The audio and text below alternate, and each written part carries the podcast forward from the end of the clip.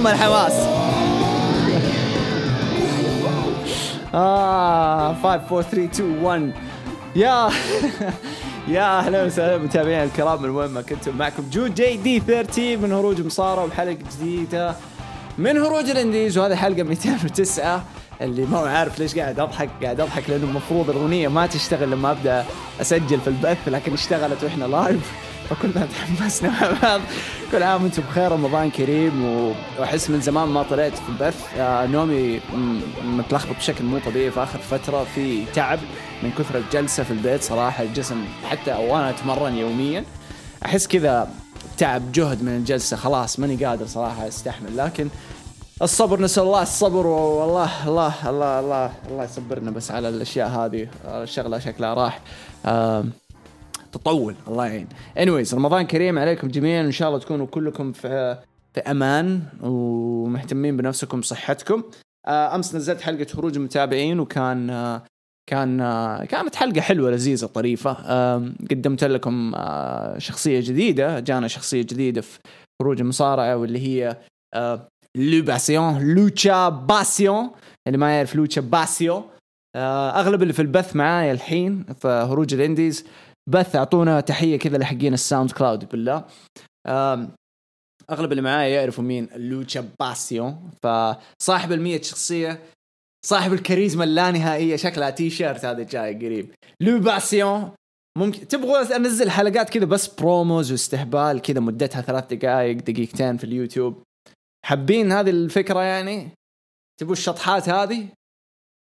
تكون في هروج ولا تكون في قناتي؟ لو باسيون أسوي لكم بروموهات للو باسيون باسيون يفرش أسنانه. باسيون يشرب قهوة. ال- ال stream يسلم عليكم اللي معانا في في البث. آه، ال stream يسلم عليكم. آه، يا يا الساوند كلاود. فان شاء الله تكون آه، يعني أنا أنا منتبه إنه كثير من الساوند كلاود اللي متعودين يسمعوا بدأوا يجوا للبث فهذا شيء شيء مرة حلو الصراحه ويبسطني هذا الشيء. فإن شاء الله تكثر ال ال الناس الطيبة والحلوة معانا في في البث. أوكي؟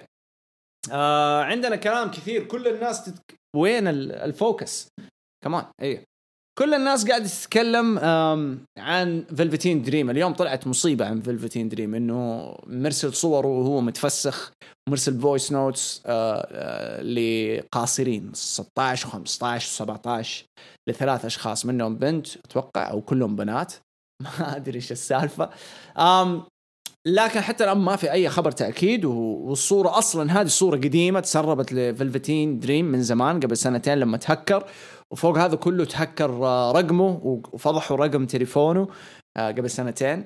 وغير كذا في ناس كثير تعرف تقلد أصوات. ف فعن نفسي حتى الآن أشوف إنه الخبر ما هو أكيد خاصة إنه فلفتين دريم طلع وصرح في حسابه يقول إنه مو هو وتهكرت الأمور وشغال مع واحد على أساس إنهم يكتشفوا مين آه مين مين مين ورا مين مين ورا الهرجة هذه كلها. فعن نفسي يعني آه، لو طلعت صح لو طلعت صحيحة فقاعد دام يا يا دريم يا مجنون يعني. إيش إيش إيش إيش قاعد تهبب يعني؟ لو خطأ يعني أو طلعت يعني كذب وواحد من جد طلع هاكر ولا شيء ف... فكويس إنها جات على كذا الصراحه anyways هذه هرجة فلفتين يعني ما فيها ما فيها كلام كثير. فما ما, ما يمدينا نتفلسف أصلا ما حد له حق يتفلسف وإحنا أصلا ما عندنا أي أدلة. كل الأدلة ممكن تكون هاك. أي أحد متسرب له يعني لو واحد سوالي هاك لحساب لجوالي كمثال ودخل على ال iCloud حقي يعني ما حقول حيلقى فضايح. أكيد كل واحد عندنا له فضايح. يعني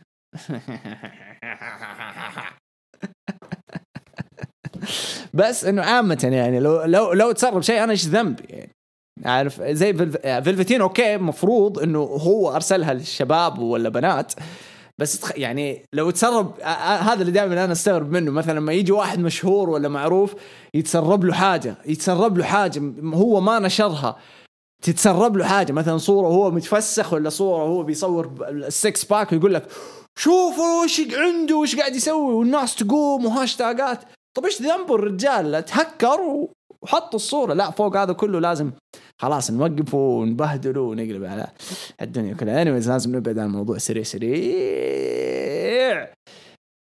رمضان الساعة واحدة الحين وبث سريع كذا وحلو. حنتكلم فيه هروج الإنديز عشان عندنا SmackDown الليلة ومفروض يكون SmackDown اليوم مولع بسبب إنه تكريم Triple H فتكريم 25 سنة ف فإن شاء الله يكونوا في وراها حاجة حلوة بس مو مو مجرد كذا تكريم ولقطات فيديو وتنعاد فيديو بس أحد انتبه Triple H مطول شعره ما أدري إذا أحد انتبه ف إن شاء الله يرجع شعره صراحة وحشنا وشح وشحنا وحشنا الكلب. آه anyways. anyways anyways. عندنا اليوم عرضين حنتكلم عنهم حنتكلم NWA عودتهم.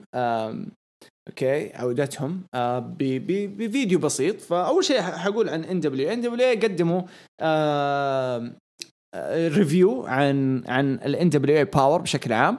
وبعدين قدموا لنا كميل وجابوا برومو مرة حلو الكميل وهي تتكلم ومين هي وكيف الناس كانوا يوقفوا في طريقة ومن ذا الكلام.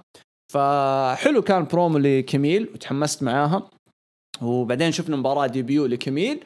وفازت في المباراة وكانت هذه أول مباراة رسمية لكميل في WA Power الأسبوع الجاي حينزلوا كمان أشياء ثانية إلين ما حيبدأوا شوي شوي ويرجعوا للعروض. طبعا Crockett Cup أتأجل ما هي مشكلة بس أنا عن نفسي كميل صراحة روعة البنت مرة مرة مرة روعة.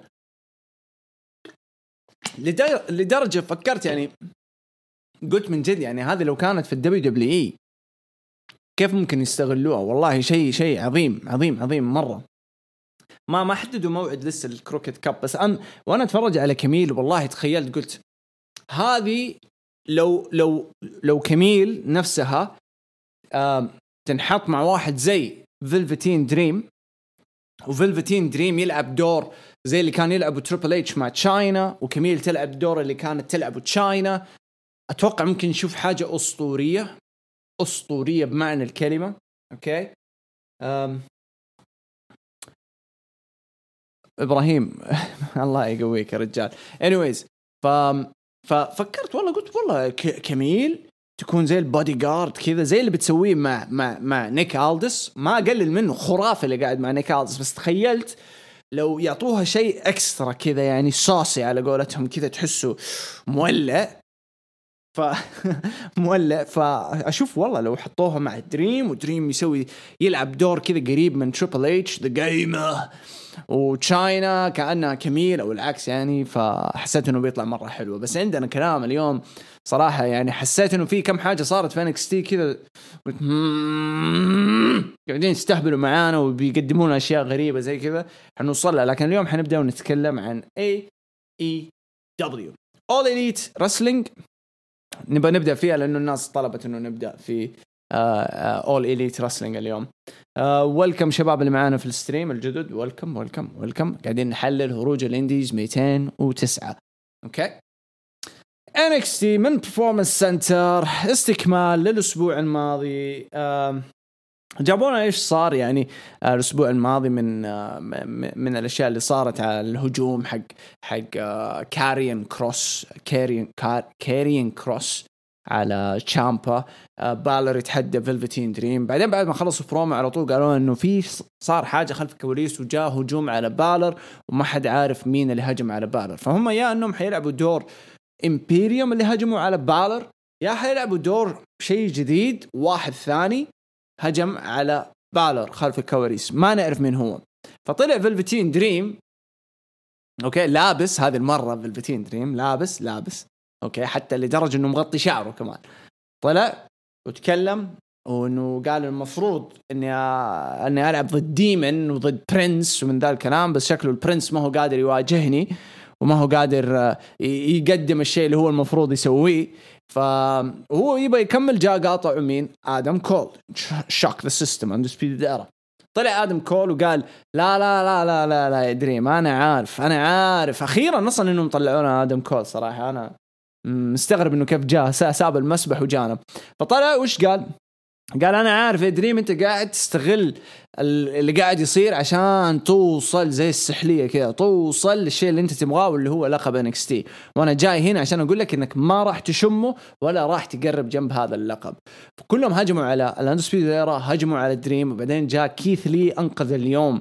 وبعدين حددوا مباراة لل main event Keith Lee حيحل حيلعب عفوا مع آه Velveteen Dream في tag team ضد آه ال Undisputed Era أنا أشوف بداية مرة موفقة من من NXT مرة حلوة قدموها حاجة غامضة اللي هي مين هجم على Balor إيش اللي صار؟ هل هم Imperium هل هو Karrion Kross هل في أحد ثاني؟ هل ممكن يكون Gargano ما نعرف. أوكي؟ وفي نفس الوقت Velveteen Dream صحيح أنا قلت AEW صح؟ قلت AEW بدأت ب NXT sorry. يلا بدأ هذا NXT خلاص مشوا مشوا مشوا! مشوا! خلاص NXT anyways فاشوفها مرة مرة مناسبة البداية. كانت مرة كويسة. Velveteen Dream يعني رجعوا حطوا شوف اللحظة اللي ظهر فيها آدم كول. رجعت كذا انتميت آه للقصة. انتميت للقصة والبناء حق فلفتين دريم للقب ال NXT انتميت. لأن كم أسبوع قاعدين نشتكي إنه ما تحس فيه ربط صار ما تحس فيه اهتمام. بالنسبة للمشجع والقصة حقت ال main ال main event حقت ال NXT title قدروا يرجعوها وقدروا يقدمون حاجة كويسة وأنا مرة انبسطت منها. ف ما أدري مين اللي هجم على دريم على بالر هنا قاعدين البث قاعدين يقولوا إنه ممكن تكون عصابة جديدة ممكن يكونوا ال luchador فما ندري. الباب مفتوح بمعنى كلمة. باب مرة مفتوح ما ندري. ممكن يطلع كيث لي في الأخير you never know ممكن ممكن كيث لي في الأخير اللي سبب القلق ذا كله. ما تعرف كيف WWE وشطحاتهم أو NXT وشطحاتهم على العموم بعدها شفنا مباراة شوتسي بلاك هارت. مع تيجن نوكس. أوف. نفس كذا شوي. وبعدين بعدها على طول داكوتا كاي. أوه شوي شوي شوي. يا ويلي. والله ثقل ثقل ثقل مو طبيعي. ثقل مو طبيعي. Anyways. شوتسي بلاك هارت وتيجن نوكس ضد راكيل جونزاليس وداكوتا كاي مباراة جيدة مش بطالة. قدروا يفوزوا داكوتا كاي وراكيل جونزاليس يعني أنا عاجبني إنهم قاعدين يبنوا راكيل جونزاليس أسبوع ورا الثاني. ما كنت أتمنى إنهم يستعجلوا بال debut حق الأسبوع الماضي بس الظروف خلتهم إنهم يستعجلوا براكيل فاستمرار ظهورهم بشكل قوي واستمرار آه، ظهور داكوتا كاي ك super heel هذا شيء مرة كويس مرة مرة ممتاز آه قاعد يقدمها بطريقة مرة حلوة ومرة مرة NXT قاعدين آه يضبطوا فكرة إنه داكوتا وراكيل team heel محترم وراح يسببوا قلق لل division لل women division. أوكي راح يسبب معلش قاعد تجيني رسائل ورا بعد شيء غريب. فراح يسببوا يعني قلق لل women's division وعاجبني إنهم قاعدين يطلعوا شوتسي ويركزوا على شوتسي كموهبة قادمة وفي نفس الوقت قاعدين يشتغلوا على آه تيجن نوكس بأنها face babyface زي ال underdog واللي قاعدة تعاني من هذول ال heels وقاعدة تعاني من الهجوم اللي اللي دائما ثقيل عليها وضغط عليها. فممتاز البناء على كل الأطراف صراحة. ما قصروا فيها. مباراة كانت جدا جدا كويسة آه ومستوى كان مرة كويس من الأطراف كلها. آه بعدها شفنا دريك مافريك. هنا الحلو هنا كان في تشابه. هنا ممكن نشبه آه بناء العرض بشكل عام. ب AEW. الاثنين قاعدين يمشوا على نفس الرتم اللي هو في المباريات المهمة يجيبون لنا فيديو video package لكل شخص وكيف إيش تعني له هذه المباراة وإيش الفكرة من وراء هذه المباراة.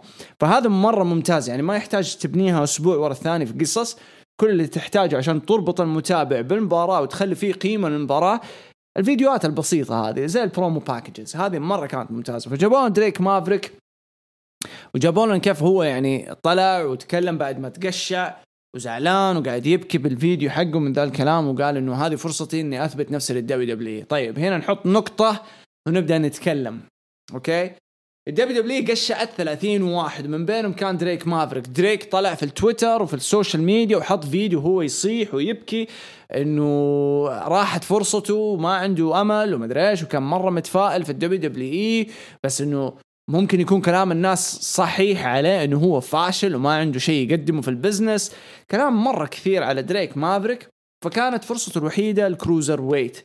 طيب أنا هنا كنت قاعد أصلا أفكر في الحقيقة قاعد أقول إذا تقشع يعني أنتم قشعتوه بس لسه حتضطروا تدفعوا له فلوس على كل ظهور هو حيطلع وعلى كل برومو طيب هل هذا work هل هذا هم مسوينها؟ WWE إنه من بين القصة هذه كلها حقت ال 30 شخص اللي تقشع في واحد منهم actually حيبنوا عليه قصة اللي هو دريك مافريك فصرت أفكر أقول لما تيجي وترجع لما تيجي وترجع تقرأ أو أو تفهم الكلام اللي قاله في الفيديو وتربط الأسلوب الخسائر اللي قاعد يعدي عليها في NXT في في البطولة ذي تيجي تفكر فيها تقول هم هذه work شكلها work شكلهم حيجلسوا مع دريك مافريك حيخلوه.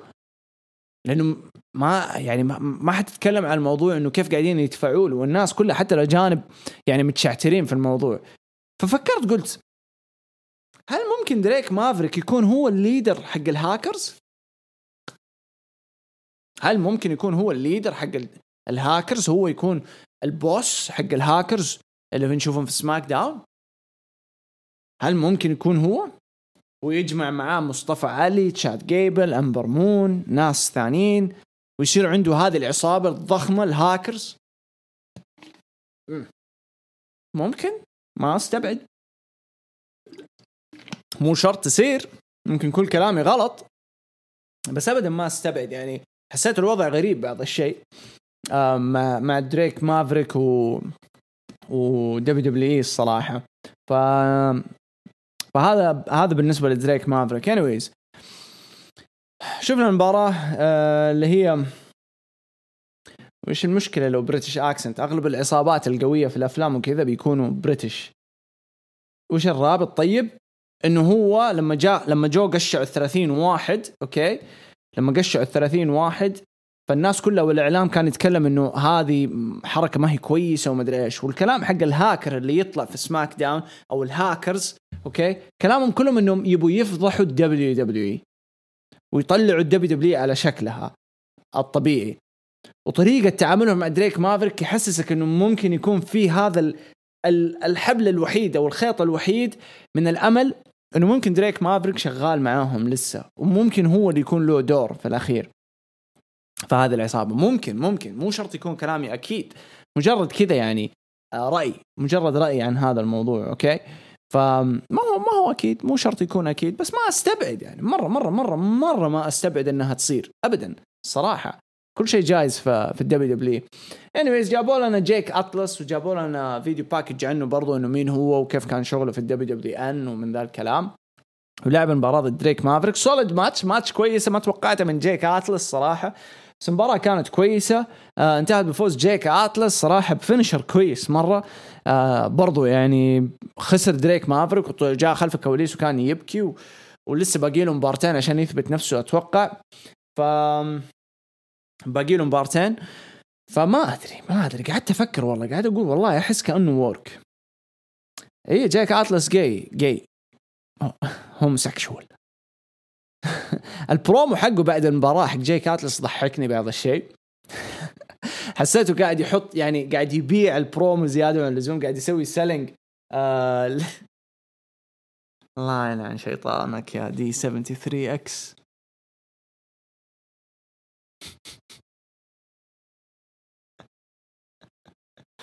الله يلعن إبليسك يا شيخ.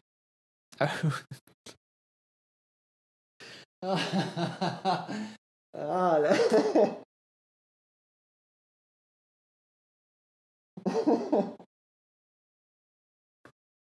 يا ربي حر. الله يلعن شكلك يا شيخ الله يلعن شكلك الله يلعن شكلك. قول قول آمين. آه. حر حر حر حر. المهم ضحكني. جايك اتلس لما طلع في ال pro في ال pro لما طلع في البرومو حقه صار قاعد يحاول يبيع البرومو حقه قاعد يقول لما جاء يتكلم يقول I need this وما عارفه. بعدين جاء عدى دريك من جنبه بعدين قال دريك! I rooted for him بعدين سكت. يلعن أبو حماسك كمل طيب كلامك ليش you rooted for him بس فزت عليه ومحط أمه؟ يا أخي برومو كان سخيف بس عجبني برومو سخيف بس عجبني إنه قاعد يحاول أوكي؟ مالي مالي مالي مالي صلاح في ميوله ولا في يشبه مين. الله يلعن شيطانك.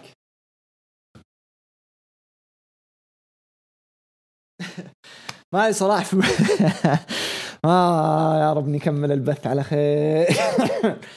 مالي صلاح في ميوله أوكي بس قدم قدر يقدم برومو يعني كويس بس المحتوى حق البرومو كان أهبل شوية.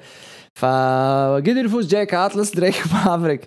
باقي له مبارتين بعدها جابوا لنا video package واستكمال للتصفيات حق ال cruiserweight من المجموعات بمباراه كوشيدا وتوني نيس. وجابوا لنا video package عن آه، كوشايدا وكيف إنه الناس ما تحترم فكرة ال cruiserweight ولا العرض حق 205 Live فهو جاي هنا عشان يثبت إنه ال cruiserweight مو شيء يعني الواحد يستهين فيه أو إنه حاجة زي كذا.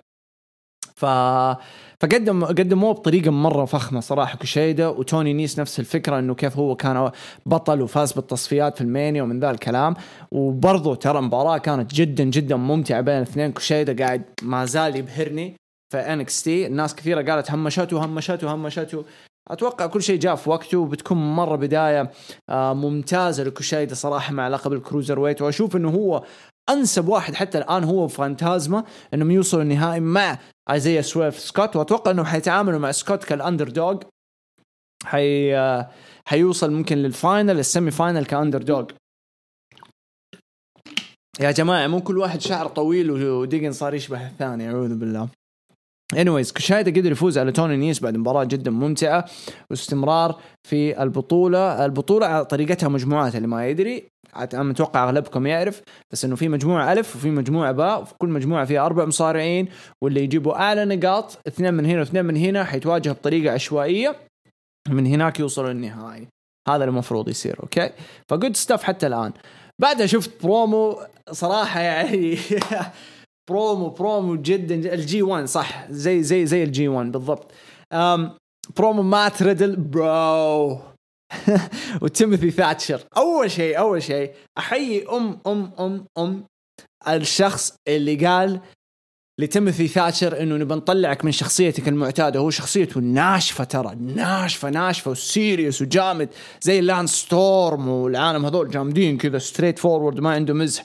فأحيي أم الشخص اللي اقترح وقال لازم نفك الولد شوية. لازم نطلعه شوية. فحطوه مع مات ريدل. وأتوقع ما في أحد كسر. ما في أحد كسر شخصية تيموثي ثاتشر زي مات ريدل. اقسم بالله قعدت أضحك في البرومو. شكله ضارب له صنف مو طبيعي. ثلاثة ولا أربعة. وقام يتكلم كذا مايل ويتكلم وقافل عيونه. You know bro every time I see your blue eyes, I remember Stallion Pete. هذاك تيموثي بيضحك تيموثي؟ ترى تيموثي by the way يعني تيموثي مرة يشبه دين أمروز أو جون موكسلي. by the way يعني بس أبى أحب أقول هذا الشيء. مرة في شبه مو طبيعي. المهم تيموثي يبى يضحك يبى يكسر ال character يبى يضحك يقول له what's wrong with you my my eyes are brown يقول له عيوني لونها بني يا أهبل. وين الأزرق؟ وذاك يقول له I know bro oh my god والله شغل شغل trust me bro فقال له إنه في مفاجأة الأسبوع الجاي ما ترد قال له تيموثي فحنشوف الأسبوع الجاي إيش راح يسوي. الصراحه يعني yes بالضبط. كاس دري... ريدل قاعد يعني ريدل راح من مرحلة لمرحلة لمرحلة في في فترة مرة بسيطة ترى. شيء شيء مو طبيعي صراحة. مو طبيعي شكله يبغى ينام. والله إنك كتكوت يا نبيل. مرة ما يبغى ينام هذا. ليلته طويلة ليلته طويلة. آخ anyways فمبدع مات ريدل الصراحة وطريقة تعامله مع واحد مرة ناشف زي تيموثي ثاتشر بدع بدع بدع. وتيموثي إنه استوعب الوضع أكثر وأكثر وقاعد يتطور. يعني لو هذا الأسبوع الثاني إنه من الأسبوع الأول وهذا دحين نشوفه بذا الشكل إنه فك شوية زيادة. فصراحة يعني مستقبل جدا حلو للاثنين ومرة متحمس. بيت دان حيكون له دور أكيد لما يرجع. يا إنه حينضاف لهم يا إنه حيغار. واحد منهم حيسوي قلق وواحد حيقلب على الثاني. ف فحنشوف حنشوف والله. أنا مرة مرة مرة مرة حبيت البرومو حبيت ال segment صراحة. قعدت أضحك عدت مرتين من كثر الضحك صراحة. عظيم عظيم. كأني قاعد أتفرج على على movie أم بعدين جابوا لهم video package برضو آه برومو عن كاريان كروس اللي هو كيلر كروس مع سكارلت ما طلعونا سكارلت بس هي اللي كانت تتكلم وقاعدة تقول doomsday قرب على NXT اللي هو يوم القيامة آه قرب على آه NXT وحياخذ NXT طيب برومو مرة حلو. قاعدين يتعاملوا مع كاريان كروس ترى كشيء مرة مرة مرة over طيب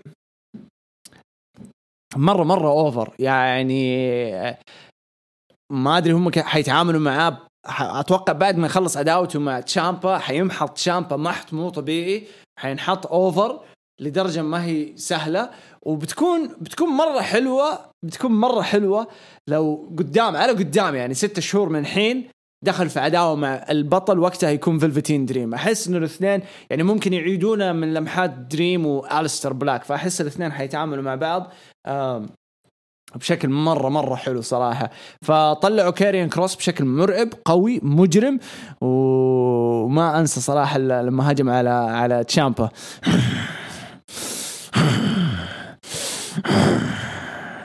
tick tock. اغتصب تشامبا.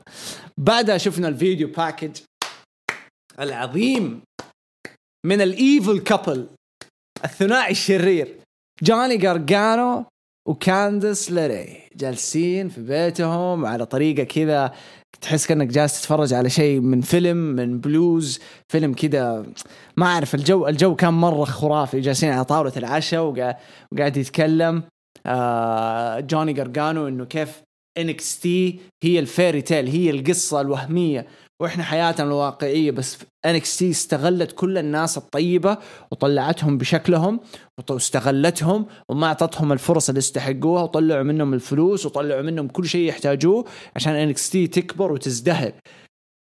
وكل الناس الشريره اللي في NXT واللي قلبهم أسود نجحوا ونحطوا over فكان البرومو يتكلم يعني بين الاثنين بين جوني جارجانو وكاندس ليري على شخصيتين. الشخصية ال good اللي هم قاعدين ياكلوا مع بعض وكل واحد يطبل للثاني. okay؟ والشخصية ال heel لما الصورة تتحول ل black and white أسود وأبيض وكل واحد يبدأ يهدد. كاندس ليري تقول أنا من يوم ما جيت ل NXT وأنا قاعدة أساعد البنات كأنهم أخواتي أخليهم حتى لدرجة إنهم هم ياكلوا قبل لا أنا أبدأ آكل. فشيء عظيم. مرة الشغل اللي سووه الاثنين بين بعض كان مرة مرة حلو. كاندس غيرت شكلها ال look الشعر الروج أسلوب جارجانو آه، مرة تغير وتحسن. عجبني أسلوبه. أخيرا شفنا حاجة مختلفة من جارجانو لأنه آه، أفتكر فترته الأولى ك heel ما كانت حلوة ابدا الصراحه فالحين حنشوف شيء مختلف. وأتوقع إنه انتهت اموره مع تشامبا. زي ما قال تشامبا الأسبوع الماضي it's over I'm done I'm done فهناك done خلاص صفر. حنبدأ نشوف حاجة مختلفة الحين مع جارجانو وكاندس وال evil couple هذول. البرومو والله كان مرة مرة مرة محبوك. عجبني جدا.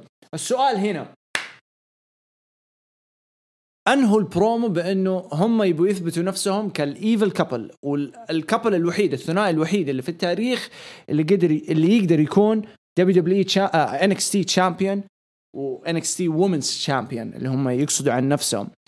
فما أدري كيف هذه ومتى حتصير لكن أتوقع إنها حتكون تدريجية وحتكون على رأس المواهب في البداية بعدين شوي شوي حيبدأوا يدخلوا على أسماء. فأتوقع حيشتغلوا معاهم NXT مو بطريقة كأنهم جدد بس كأنهم يبوا يبينوا لهم صفحة جديدة مع الجمهور مع المتابعين. okay؟ فبتكون مرة مرة حلو بالضبط أنا أشوف إنه لو حترجع عداوة تشامبا وقرقانو حترجع على WWE في ال main roster ف video package كان مرة محترم. أظهروا لنا وأعطونا كيف شكل آه، شخصياتهم الجديدة. ف good stuff من NXT وبعدها شفنا video package مرة محترم ل ايو شراي مرة مرة شغل نظيف. ايو شراي طلعت وتكلمت آه قالت هددت فيها ال queen شارلت وقال أنا حخليكي انت اللي تنبطحي لي. I'll make you bow down. فشغل ممتاز. أنا يعجبني لما يخلوهم يتكلموا بلغتهم. حط ترجمة. okay؟ حط ترجمة ما يحتاج خلاص. يعني ال WWE لما كانت تتعامل مع ناكامورا مسكين يطلعوه يحاول يتكلم ما هو قادر. خلاص خليه يتكلم يبغى يحط لي ترجمة. بس فالحين تحطوا لي لما B-Team يدخلوا أشياء تنكتب وتطلع وكذا ولا جولدست لما كان يدخل مع ار تروث تطلع كذا كلمات حطوها للناس دول. يعني مو شرط يتكلموا إنجليزي يعني. فقدموهم من NXT قدمت كوشيدو وقدمت إيو شراي كوحوش في البرومو وهم بلغتهم. وكلنا فهمنا من ال subtitle سهلة وبسيطه ال subtitle ما كان فيها تعقيد. فممتاز. نترقب إيش حتسوي إيو شراي بعد. لما لما ترجع يعني وتدخل في عداوتها بشكل رسمي مع تشارلت. لأن تشارلت طلعت الأسبوع الجاي وقالت أنا أبغى أعطي فرصة لميا ييم. وبالفعل شفنا بعد مباراة ميا ييم وجيسيكا ميا. انتهت بفوز انتهت المباراه بفوز لميا ييم. وجات شارلت قاطعت فوز ميا ييم وقالت لها أحترمك من من ذا الكلام لكن حرجعك لأصلك. لما أهينك الأسبوع الجاي لما وافوز عليك وأثبت إنه مين هي ال queen ومن ذا الكلام. فالاسبوع الجاي راح يكون آه، بينهم مباراة على لقب NXT women's title ف good stuff شفنا برومو روبرت ستون آه، مع تشيلسي جرين وزي كذا أتكلم عن الخسارة حقت الشنطة والحقيبة ومن ذا الكلام. يعني ما في ذاك الشغل بس إنه مستمرين معاهم. بعدها شفنا مباراة جاك جالهر والخيو ديل فانتازما. يقولوا آه، يقولوا إنه NXT كانت تفكر إنه تشيل القناع من فانتازما وأحس إنه هي مجرد وقت يعني ويشيلوا القناع. ف مو على اللقب ما ما حتكون على اللقب مباراة مباراة تشارلت ومباراة تشارلت وميا يم ما حتكون على اللقب okay تمام. Anyways مباراة كويسة مش مش بطالة. مش بطالة بين فانتازما وجاك جالهر. حلوة. انتهت بفوز الهيو ديل فانتازما بعد ما سوى ال Samoan driver. وبعد المباراة أعطانا برومو بالمكسيكي. ذكرني بلوتشا باسيون. فشكلهم يعرف بعض. يبالي أسأل لوتشا إن شاء الله. بسأل باسيون بكرة. أشوف إيش السالفة. أم بعدها جاء كان الهيو فانتازما خلف الكواليس في الباركينج وجات السيارة اللي فيها اللوتشا دور لكن محطهم وهربوا. أوكي؟ الفينشر مرة سيء يس. آه ما حط ما حط المكسيكنز اللوتشا أوكي؟ فما أدري إيش السالفة لأنه طلعت أخبار تقول إنه فانتازما هو الليدر هو الليدر حق هذه العصابة لكن ما ندري. أوكي؟ حنشوف كيف. حنشوف كيف. محطهم وهربوا. ممكن كأنها كذا يعني يبين للناس إنه آه خدعتكم. فحنشوف كيف. لكن حتى الآن بداية مرة كويسة لفانتازما. بعدها جينا لل main event واللي هي فيلفتين دريم و champion حق ال North American title كيث لي ضد NXT champion آدم كول ورودريك سترونج في ال main event مباراة كانت ممتازة ما عدى عليها شوية إلا وشفنا داميان بريست يهجم على كيث لي ويطلعه ويقصيه من هذه المباراة. وصار في فيلفتين دريم لوحده. طبعا أنا برجع شوية كذا بسوي rewind من هنا على البرومو حق كيث لي وداميان بريست اللي جاء في NXT اليوم. برومو كان مرة ممتاز ومحبوك. طلعوا فيه داميان بريست كواحد منافس قوي سبب واحد إنه حتى الآن كيث لي ما قدر يفوز على داميان بريست وإنه كيث لي دائما هو اللي يختار الناس اللي بينافسهم. داميان بريست عنده انتصار واحد على كيث لي في ال debut حقه في ال main event في NXT اختصرت حق تشيلسي جرين يا رجال ما كان في شيء. طيب فعجبني عجبني عجبني مرة وكيف بنوا هذا الشيء الأسبوع الجاي. لكن طلع خبر إنه كيث لي انصاب وممكن تأثر على مباراته الأسبوع الجاي بس ما أدري إذا الأسبوع الجاي live live ولا ولا حتكون مسجلة فما أدري كيف حتتدبر. آه فحنشوف هذه حنعرف عنها أكيد حيطلع لنا خبر من هنا ولا من هنا. Velveteen كمل لوحده أتبهدل من ال Undisputed Era بعد هجوم مستمر. ولا فجأة شفنا لومس لومس out of nowhere okay طلع وطلع موجود كذا على على الحلبة في الزاوية.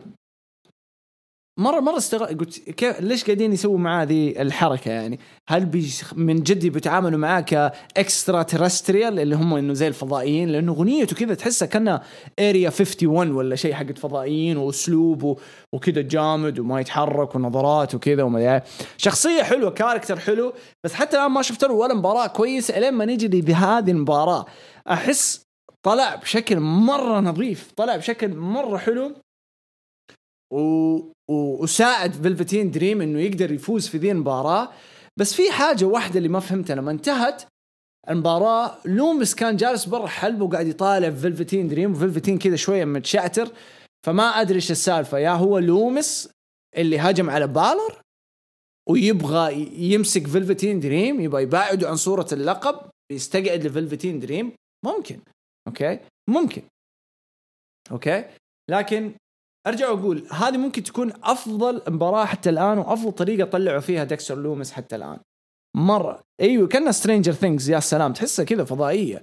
فمرة حبيت تعاملهم مع ديكستر لومس ومرة حبيت كيف فجأة كذا دخلوه في المباراة ذي بشكل غريب كذا وما حد داري إيش السالفة.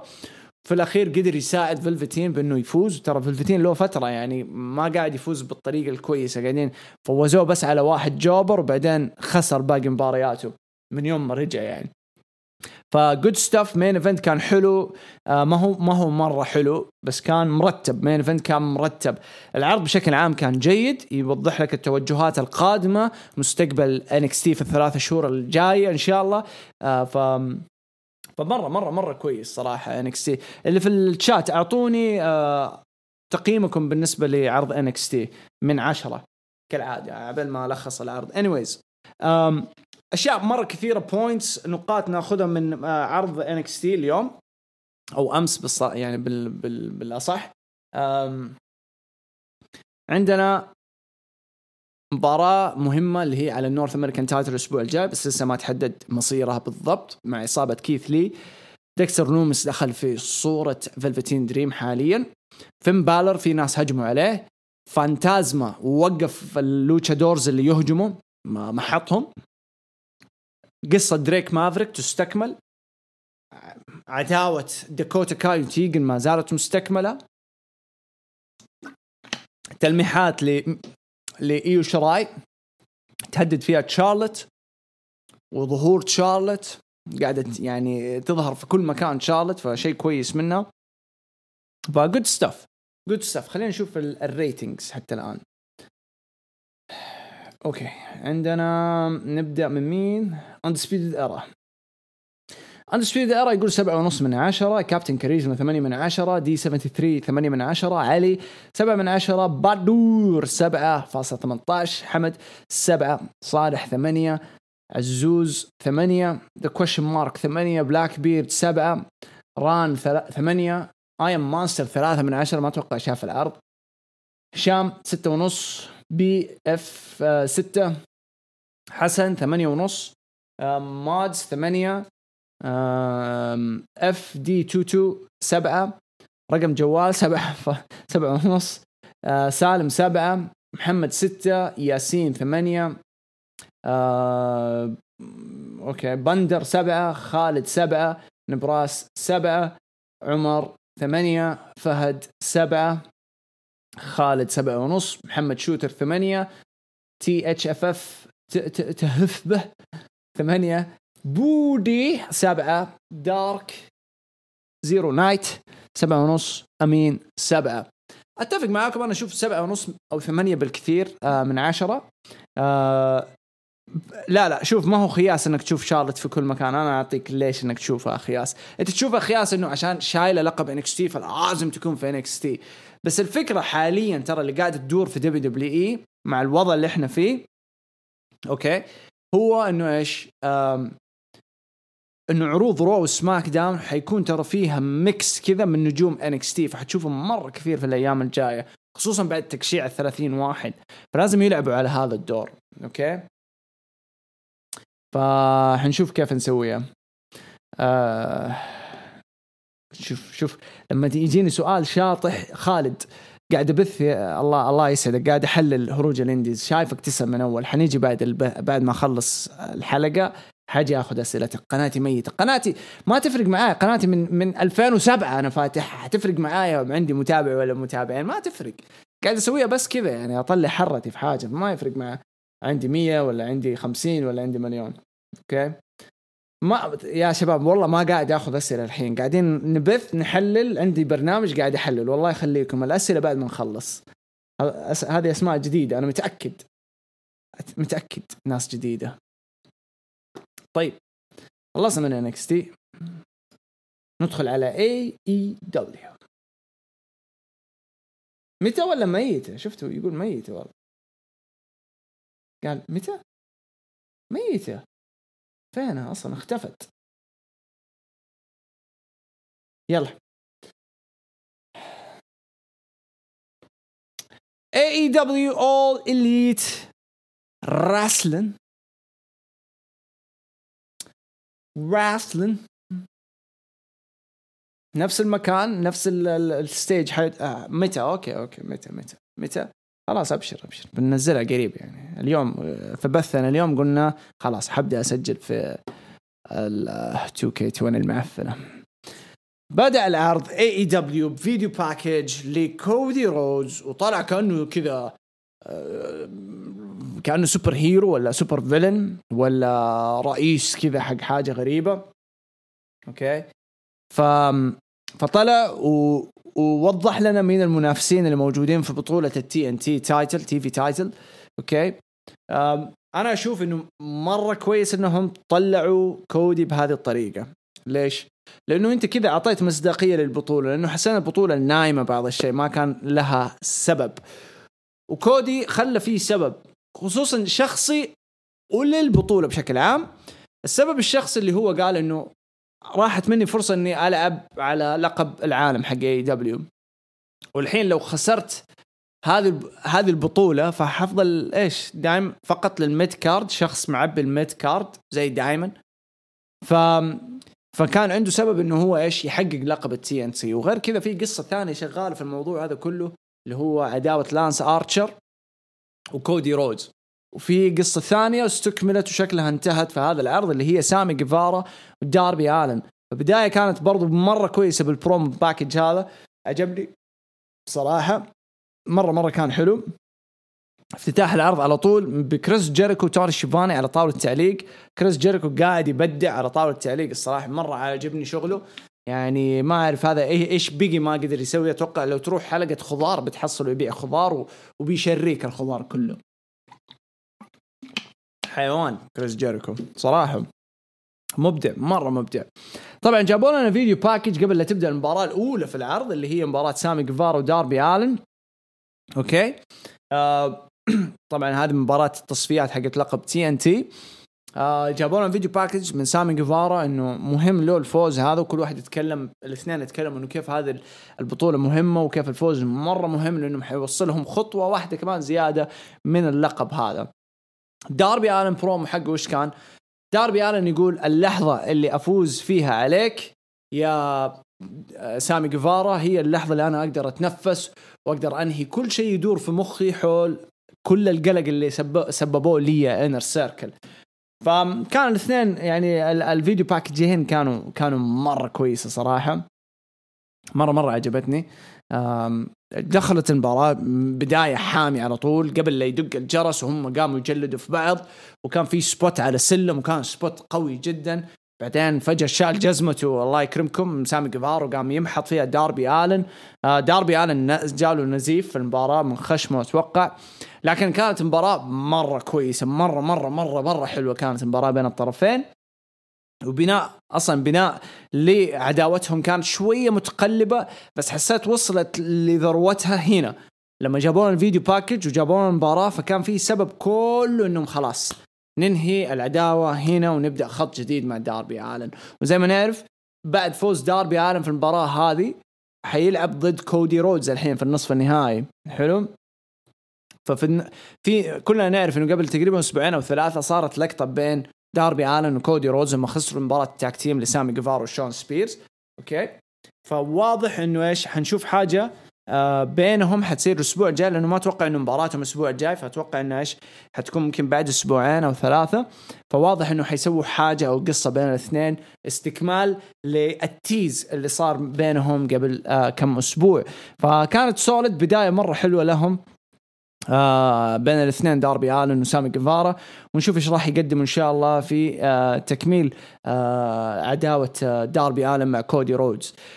بعدها شفنا video package أو برومو من Broken مات هاردي آه Broken مات آه تكلم فيها ومن من ال من الهاردي compound وقاعد يهدد كريس جيريكو يقول له يا كريس جيريكو أنا ماني عارف أنت ليش ما أنت راضي تقبل تحدي حقي إنك تجيني هنا في ال compound. آه بس آه مفروض إنه تيجي توصل وننهي هذه العداوة لأنه أنت قاعد تستغل ال AEW وما قاعد تعطي فرصة لأي أحد وقاعد تستخدمها كمنصة لك عشان تشهر نفسك زيادة. فكلام كان مرة حلو بعدين قال آه مات هاردي قال آه واضح انه واضح أنت يا كريس جيريكو حتى الآن ما أنت فاهم شخصية ال Broken أو روح ال Broken أو الجسد اللي طالع فيه آه ال Broken. ف ف حبسط لك الأمور وحطلع لك بالشخصية اللي أنت ممكن تفهمها أكثر. زي كذا تحول طلع لنا مات هاردي اللي نعرفه آه، شخصية قريبة من شخصيته اللي كانت في TNA تقريبا إذا ما خاب ظني. وبعدها ب... نحو. بعدها تكلم مات هاردي وأرسل رسالته لمين؟ لسامي جيفارا قال سامي إذا جيريكو ما يبغى يجي وبما إنه أنت خضت مباراة وخسرت وما عندك شيء تسويه تعال لل compound لأنه إذا أنت ما جيت كذا كذا أنا هعدي على كل شخص موجود في ال inner circle الين ما أوصل لل boss حقكم اللي هو كريس جيريكو فعجبني البرومو حسيته حلو حسيت فيه اختلاف في الشخصيات حسيت فيه تفكير حسيت فيه تنوع فشيء كويس. بس عشان أكون صريح يعني الفقرة الأولى من من البرومو حسيته مكرر خلاص. كل مرة نفس الأسلوب كل مرة نفس الأشياء اللي اللي المفروض تكون أو تصير مرة واحدة زي the hole of the ass حلوة والله مرة حلوة. بس أحس انها كل أسبوع نسمعها ما خلاص تروح تروح يروح معناها يروح مثلا الشيء الحلو فيها خلاص تصير مجرد كلمة كذا تترمي أوكي؟ فالشغل شغل مرة كويس من مات هاردي بس أتمنيت إنه يغيروا حاجة. فأتمنى إنه نشوف هذا الشيء بين سامي جيفارا ومات هاردي ونشوف كيف إنه ممكن يسووا حاجة مرة مختلفة في الهاردي compound. وإن شاء الله يعني يضبطوا لنا شيء مرة كويس في الهاردي compound.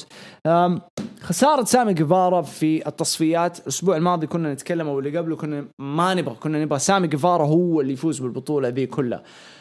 بس واضح إنه AEW تبى تعطي اللقب لواحد face تبى تعطي اللقب ل يا الواحد face يا الواحد super heel عشان يكون مرة خارق واللحظة اللي حيحطوه على لانس ارشر هي هذه اللحظة اللي راح يتورطوا فيها لأنه مو أي face إذا كودي ما يقدر يفوز على لانس ارشر إيش دي؟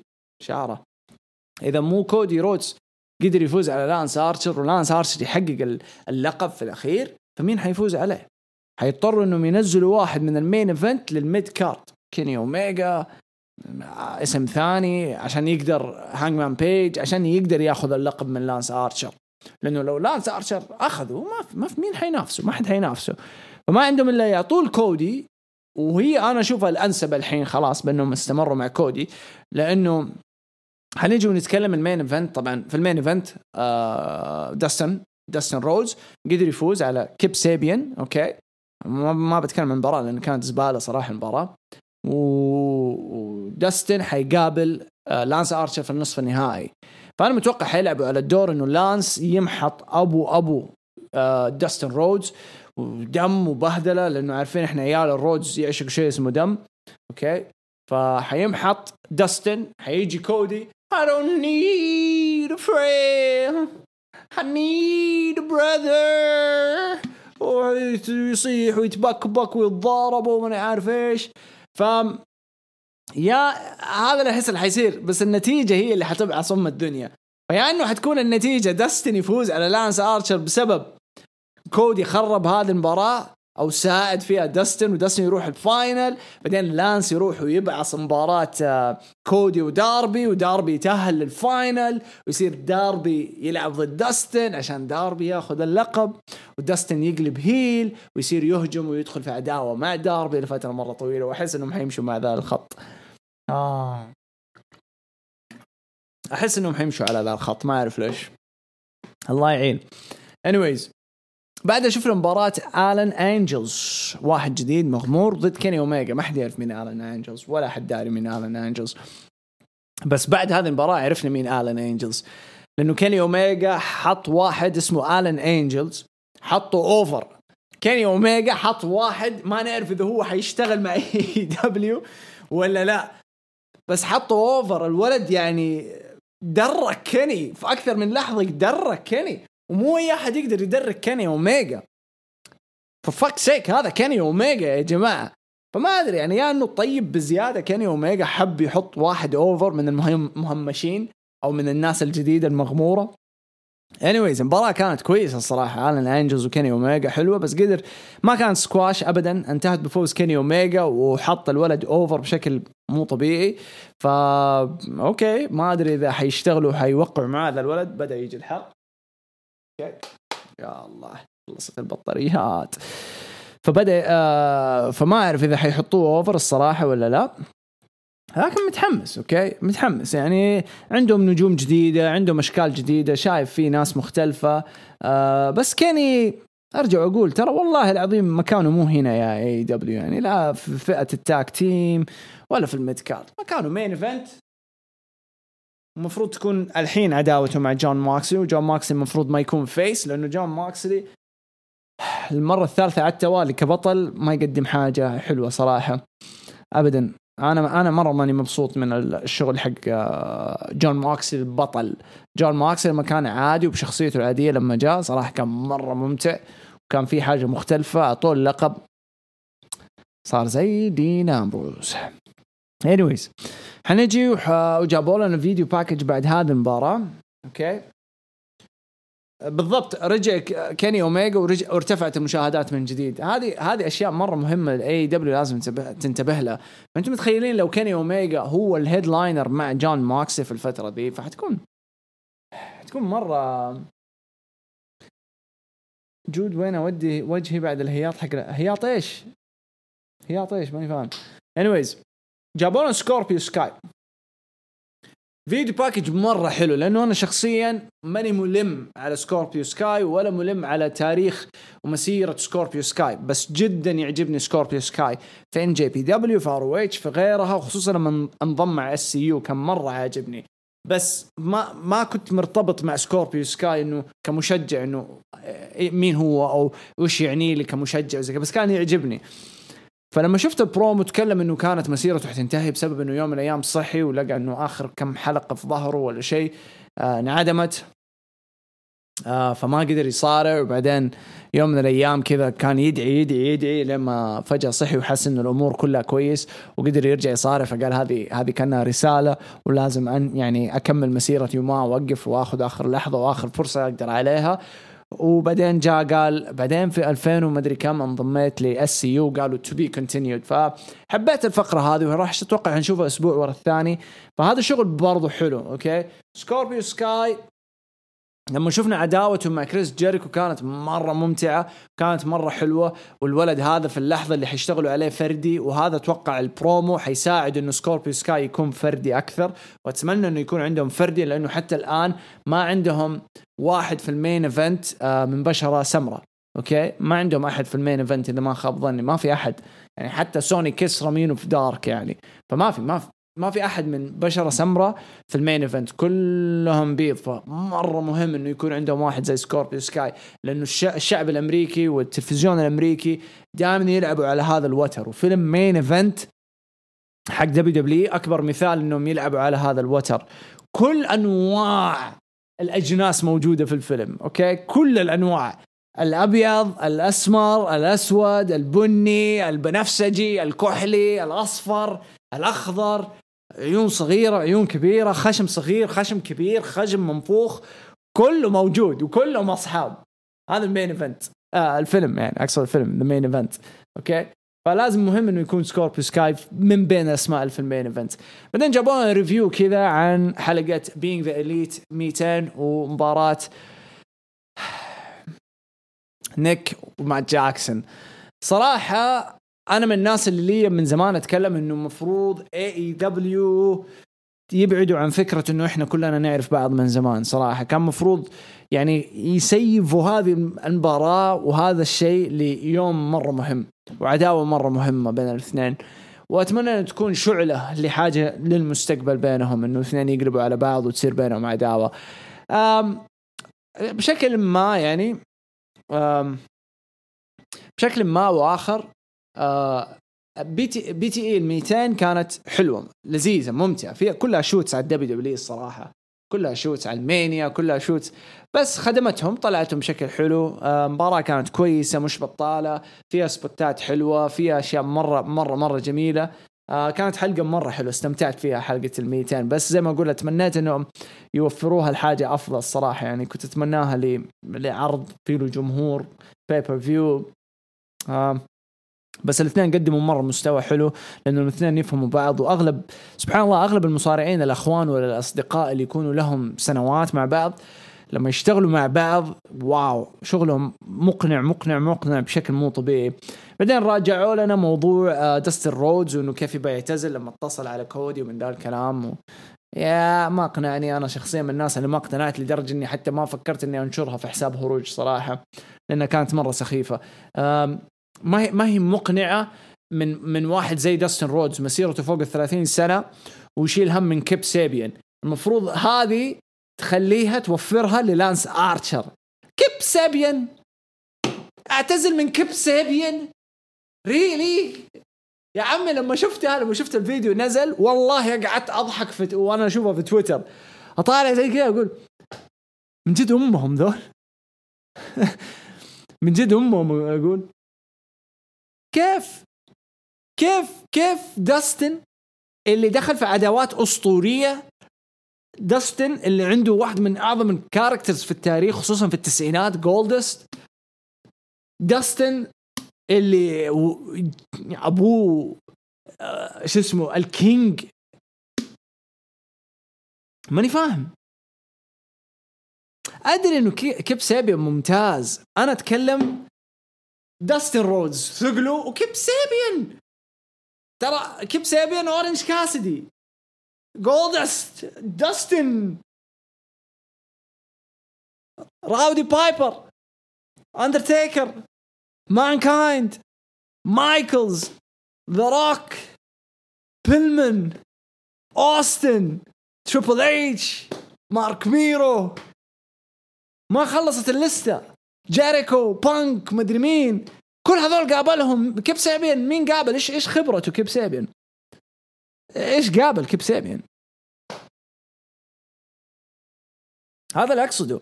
فما ما نجي ما نجي ونقول لحظة لحظة. إيش قاعد يصير في البث؟ في واحد قاعد يتكلم okay؟ لا شوف جود أنت قلت قبل فترة إنك بتسوي مراجعة ل لل boneyard match okay؟ بعدين إيش صار؟ طب إيش دخل ال boneyard في هروج انديز؟ آه. ترى بعطيكم آه، ban هدوا خلاص one more time ban نعطيكم timeout بعدين ban okay ال boneyard هذه لوحدها بعدين إن شاء الله بث لوحده هذا بثنا اليوم عن ال indies. يا سعد. okay؟ عن ال indies. Anyways. فعن نفسي أنا أشوف إنه البرومو ذا كان المفروض يوفروه لانس آرشر عشان تكون مباراته ضد لانس آرشر مباراة عاطفية. كلها كذا emotions okay؟ كلها emotions ما تكون في ما تكون كذا بس إنه رموها حبكة كذا. يعني أنتم متخيلين؟ اللحظة اللي يفوز فيها كيب سيبي آه داستن. وبعدها الأسبوع الجاي في بناء داينامايت الأسبوع الجاي يجيبوا. يجيبوا الفيديو ذا إنه داستن يطلع يتكلم مع كودي ويقول له أسمع آه okay أنا عديت من كيب سيبيان آه والبطولة هذه مرة مهمة وتعني لي شيء وتعني حاجة مرة ضخمة لمسيرتي. okay؟ بس حواجه واحد مرة صعب اللي هو لانس آرشر وإحنا عارفين شو هو يقدر يقدم. هنا تخدم إنك تحط لانس آرشر over في عداوته مع كودي رودز. وبعدين بيقول هذه العداوة يا أو هذه المباراة يا كودي. أنا عارف هو قديش يبغى يوقفك ويبغى يبغى يقتل شيء اسمه كودي رودز بس أنا أخوك الكبير وهذه العداوة بالنسبة لي هي المفتاح لس... هي المفتاح إني أنا أنتعش. وأستعيد مسيرتي من جديد. فإذا خسرت حتكون خسارتي هي إني الأخيرة. بس إني حاولت يا كودي. حاولت أوقف لانس ارشر وإذا فزت فأنا قدرت أتوفق إني أوقف لانس ارشر وقدرت أوصل ال final. وممكن يكون حلم إني أواجهك من جديد في ال final يا كودي. من بعدها ما أعرف يا كودي أعتزل ولا لا؟ لكن مهمتي الحالية هي إني أخلص شيء اسمه لانس آرشر. لكن لا خليها الكيب سيبيان. أبوكم من booking. عن أبو ال booking المبعوث كيب سيبيان اللي مو عارفين هو في عداوة مع جوي جانيلا ولا مع أورنج كاسيدي. ولا مع بينيلبي فورد في السرير ولا ما أدري إيش السالفة. آه رمضان. okay نسيت. صح ما في plus 18 في رمضان. نسيت. نجي مباراة اورنج كاس جيمي هافك مباراة جيدة طولت بس المباراة كانت مرة كويسة. good to have جيمي هافك back صراحة من زمان عنه جيمي هافك مباراة مش بطالة انتهت بفوز اورنج كاسدي تثبيت سريع. العرض كل ام وتثبيتات سريعة ماني فاهم ليش. آه قدر يفوز أورنج كاسدي بعد المباراة هجم كيب سيبيان على البست فريندز وبعدين هجموا كيب سيبيان وأورنج آه هجم كيب سيبيان وجيمي هافك على أورنج كاسدي وكيب سيبين عنده مباراة في ال main event ضد داستن رودز اللي داستن رودز خايف من كيب سيبين عشان يعتزل. آه هذا اللي أتكلم عنه. what the fuck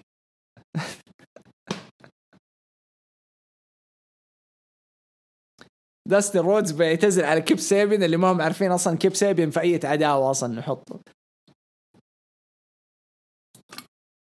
booking زبالة. sorry يعني. مرة مرة تعيس ال booking. بعدين نجي لل video package حق ام جي اف اللي يصرح فيه عن إصابته. مختفي فترة. طلع يتكلم ويتكلم قديش هذا الإصابة أثرت عليه. قديش هو مشتاق ل AEW وال wrestling وال AEW fans ومن ذا الكلام.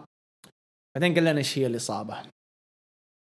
ابن الذين جرنا جر مو طبيعي ام جي اف فاحييه عليها. جرنا جره مرة حلوة. في الأخير طلع عنده إصابة في الظفر هنا عنده hangnail آه لما يجيك آه الظفر يطلع كذا ويصير آه هنا مرة يألم وينتفخ وزي ذا الكلام. فجرنا الحيوان صراحة MJF فحتى البرومو كان حلو جيد آه في له سخرية كثير. أنا أحب الأشياء اللي فيها السخرية صراحة دائما انبسط فيها لأنه مو كل الناس ممكن تفهمها. فالسخرية دائما يعني يعني كمثال يعني ما ما بقول إنه أنا فنان فيها بس كمثال في الفيديو حق هروج المتابعين أغلب الكلام اللي كنت أقوله كان سخرية من شخصية عفوا مو أنا اللي كنت أقوله. أغلب الكلام اللي كانوا يقولوا باسيون لوتشا باسيون كان كله سخرية يعني. ما في شيء صدق يعني من كلامه يعني هذا اللي أعرفه. هذا يعني جاء أمس يقول لي وإحنا جالسين قاعدين نلعب video games Fortnite وكذا والشاشة مقسومة نص. فكان يقول لي يقول لي يقول لي ما أقدر أتكلم بشكل جدي والشيخ الكبير جالس ورانا يا جود. فقلت له يعني مشي حالك إيش نسوي؟ أهم شيء المتابعين يكونوا مبسوطين. فيا يا ف MJF فجرنا. ابن الكلب فجرنا. بعدين شفنا مباراة ووردلو ليزنر ووردلو ليزنر ضد لي جونسون مغمور. فجر شيء اسمه لي جونسون وورانا suplex ورا suplex ورا suplex ورا suplex هذا أخذ له أخذ الكتاب حق بروك ليزنر وجاي يطبقه عندنا. وانهاه بال F 10 اللي هي F 5 مطورة. ما حزيد كلام بس ابدا ماني مقتنع بالشخصية التقليد هذه. يعني زي لما تروح ما يحتاج أقول. آه. أعوذ بالله. قدر يفوز ووردلو بال F 10 على لي جونسون very bad very bad بعدين نجي لبرومو. برودي لي the exalted 1 هذا البرومو مرة عجبني لأنه برومو صحيح و100% صحيح أوكي؟ أم. مره مرة عجبني البرومو جابوا لنا واحد مين هو ما حد يعرف. جالس كذا وقاعد يشرب خمر ولا ويسكي ولا beer. وهو قاعد يشرب زي كذا قاعد يتصفح في النت إنه جت كان هو لاعب كرة قدم أمريكية وجت له إصابة أنهت مسيرته وأنهت حلمه إنه يكون واحد مرة يعني مشهور بعدين فجأة جات له رسالة من خويته ولا زوجته ولا خطيبته قالت له أسمع ما حينفع نستمر مع بعض وكل واحد لازم يمشي في طريقه فالرجال تأثر وصار يشرب زيادة دخل على ال browser وبحث على ال Dark Order ودخل موقع ال Dark Order وكتب لهم قصتهم وسوى يعني سوى طلب استمارة. وقدم وجاله اتصال وقالوا له تعال قابل the the exalted 1 وجاء جلس مع برودي برودي كان لابس الجاكيت ال suit وكل شيء وقاعد يساله أسئلة. فيقول له يقول له كم طولك؟ قال له 6.2 قدم. قال له كم وزنك؟ قال له 240 pound قال له كويس كويس كويس. عندك خبرة في سابقة في كرة قدم أمريكية لأن فل قال له إيوه. قال له آه ممتاز ممتاز ممتاز. شال القناع كذا وقال له آه. شال القناع وقال له خذ خذ القناع قال له شيل انضم تعال الله يحييك. ليش أقول لكم هذا البرومو عجبني؟ لأنه بالفعل ممكن آخر خمس ست سنوات سبع سنوات اهتمام الشخص اللي هم قاعدين يتكلموا عليه اهتمام الشخص اللي هم قاعدين يتكلموا عليه كان في في النوعية هذه اللي هو فوق الستة قدم فوق ال 240 فوق ال 230 أهم شيء إنه ما يكون cruiserweight أوكي؟ فوق كل هذا يكون عنده خبرة سابقة في كرة قدم أمريكية. فجابوها بال يعني بالملي فمرة مرة مرة عجبني الشغل اللي سووه في البرومو آه، يمكن آه أول مرة يعني يعجبني برومو لبرودي لي بعد البرومو الأول له مع ال Dark Order. ف good stuff مرة good stuff بعدها شفنا على طول بعد البرومو هذا مباراة برودي لي ضد جاستن لو فجر واغتصب جاستن لو. بعدين مارك ماركو ستونت آه، أعطى نظرة كذا لبرودي برودي فصل عليه وبعدها يعني فصل بس ما لمسه كذا وبعدها حددوا مباراة الأسبوع الجاي بين ماركس ماركو ستانت وبرودي لي فما أعرف إيش قاعد يسوي ماركو ستانت وقاعدين يبنوه بالطريقة دي إنه هو زي ري ميستيريو. أوكي قاعدين يبنوه بالطريقة اللي هو صح ممكن صغير وقصير وكذا وكأنه ولد في المتوسطة بس يقدر يقدر يقارع ويصارع الكبار. فا أوكي الله يوفقكم يعني بالمبدأ هذا. بس إنه حيلعب ضد برودي لي الأسبوع القادم. الأسبوع الجاي أتوقع انه المفروض تكون الأسبوع الجاي. Orange Cassidy وال Best Friends وجهوا تحديهم لجيمي هافوك وكيب سابيان فما أدري إذا حيكون في طرف ثالث غير بينيلوبي إنه عشان يدخلوا في هذه العداوة. فشكلها حتكون مباراة زي إنه no counts falls counts anywhere مفتوحة زي ال street fight بعدين شفنا الحلقة الثانية من The Bubbly Bunch كان يعني برومو بس طقطقة استهبال ما في أي شيء جدي. أنا مرة عجبني قعدت أضحك. ما له علاقة صراحة في بنائهم مع مات هاردي بشكل يعني يعني كأنك تقول رموا كم شطحة كذا على ال على ال على مات هاردي ورموا كم حاجة على البقية من ال من ال Elite. بس كان كل التركيز إنه خلوا البرومو ذا عبارة عن طقطقة وضحك واستهبال ورموا shoot على ال trends حقت التيك توك والرقص والأشياء ذي. طيب. فكان يعني برومو مضحك عجبني قعدت أضحك. ما حسيته خرافي وشفت ناس كثير تطبل.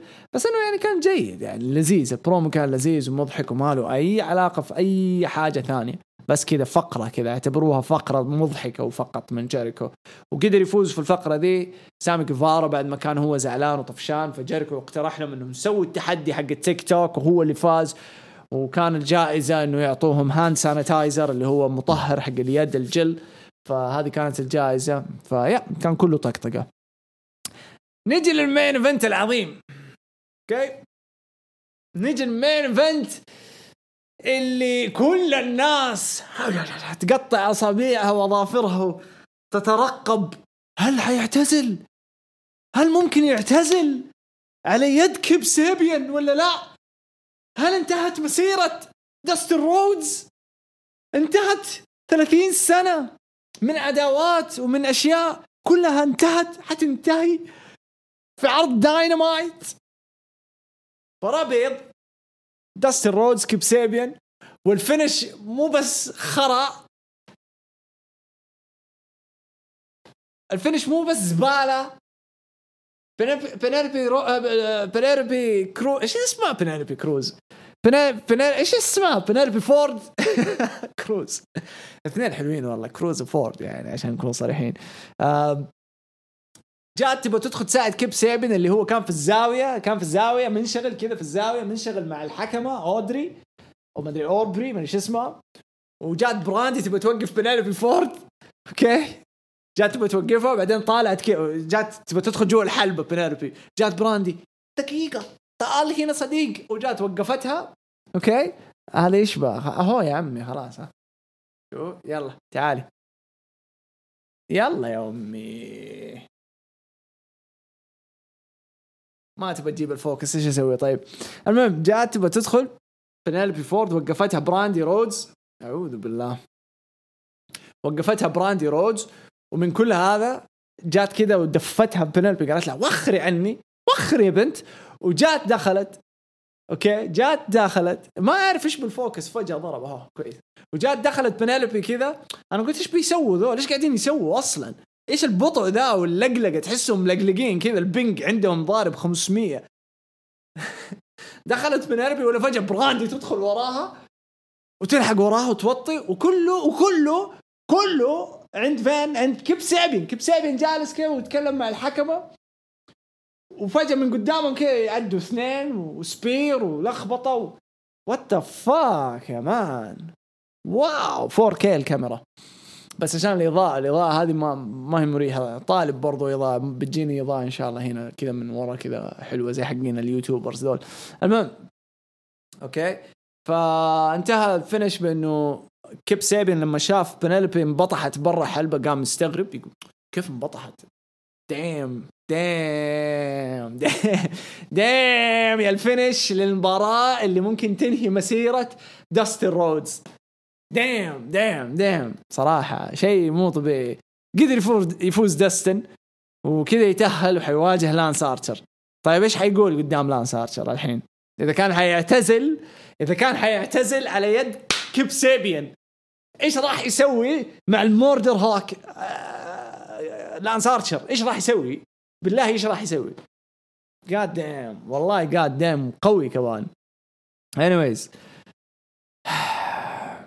أعطونا ينتحر أعطونا تقييمكم بالنسبة لعرض AEW أنا عن نفسي صراحة انبسطت في العرض بس نقطة الوحيدة كانت مرة انبسطت من AEW كالعادة كل أسبوع انبسط.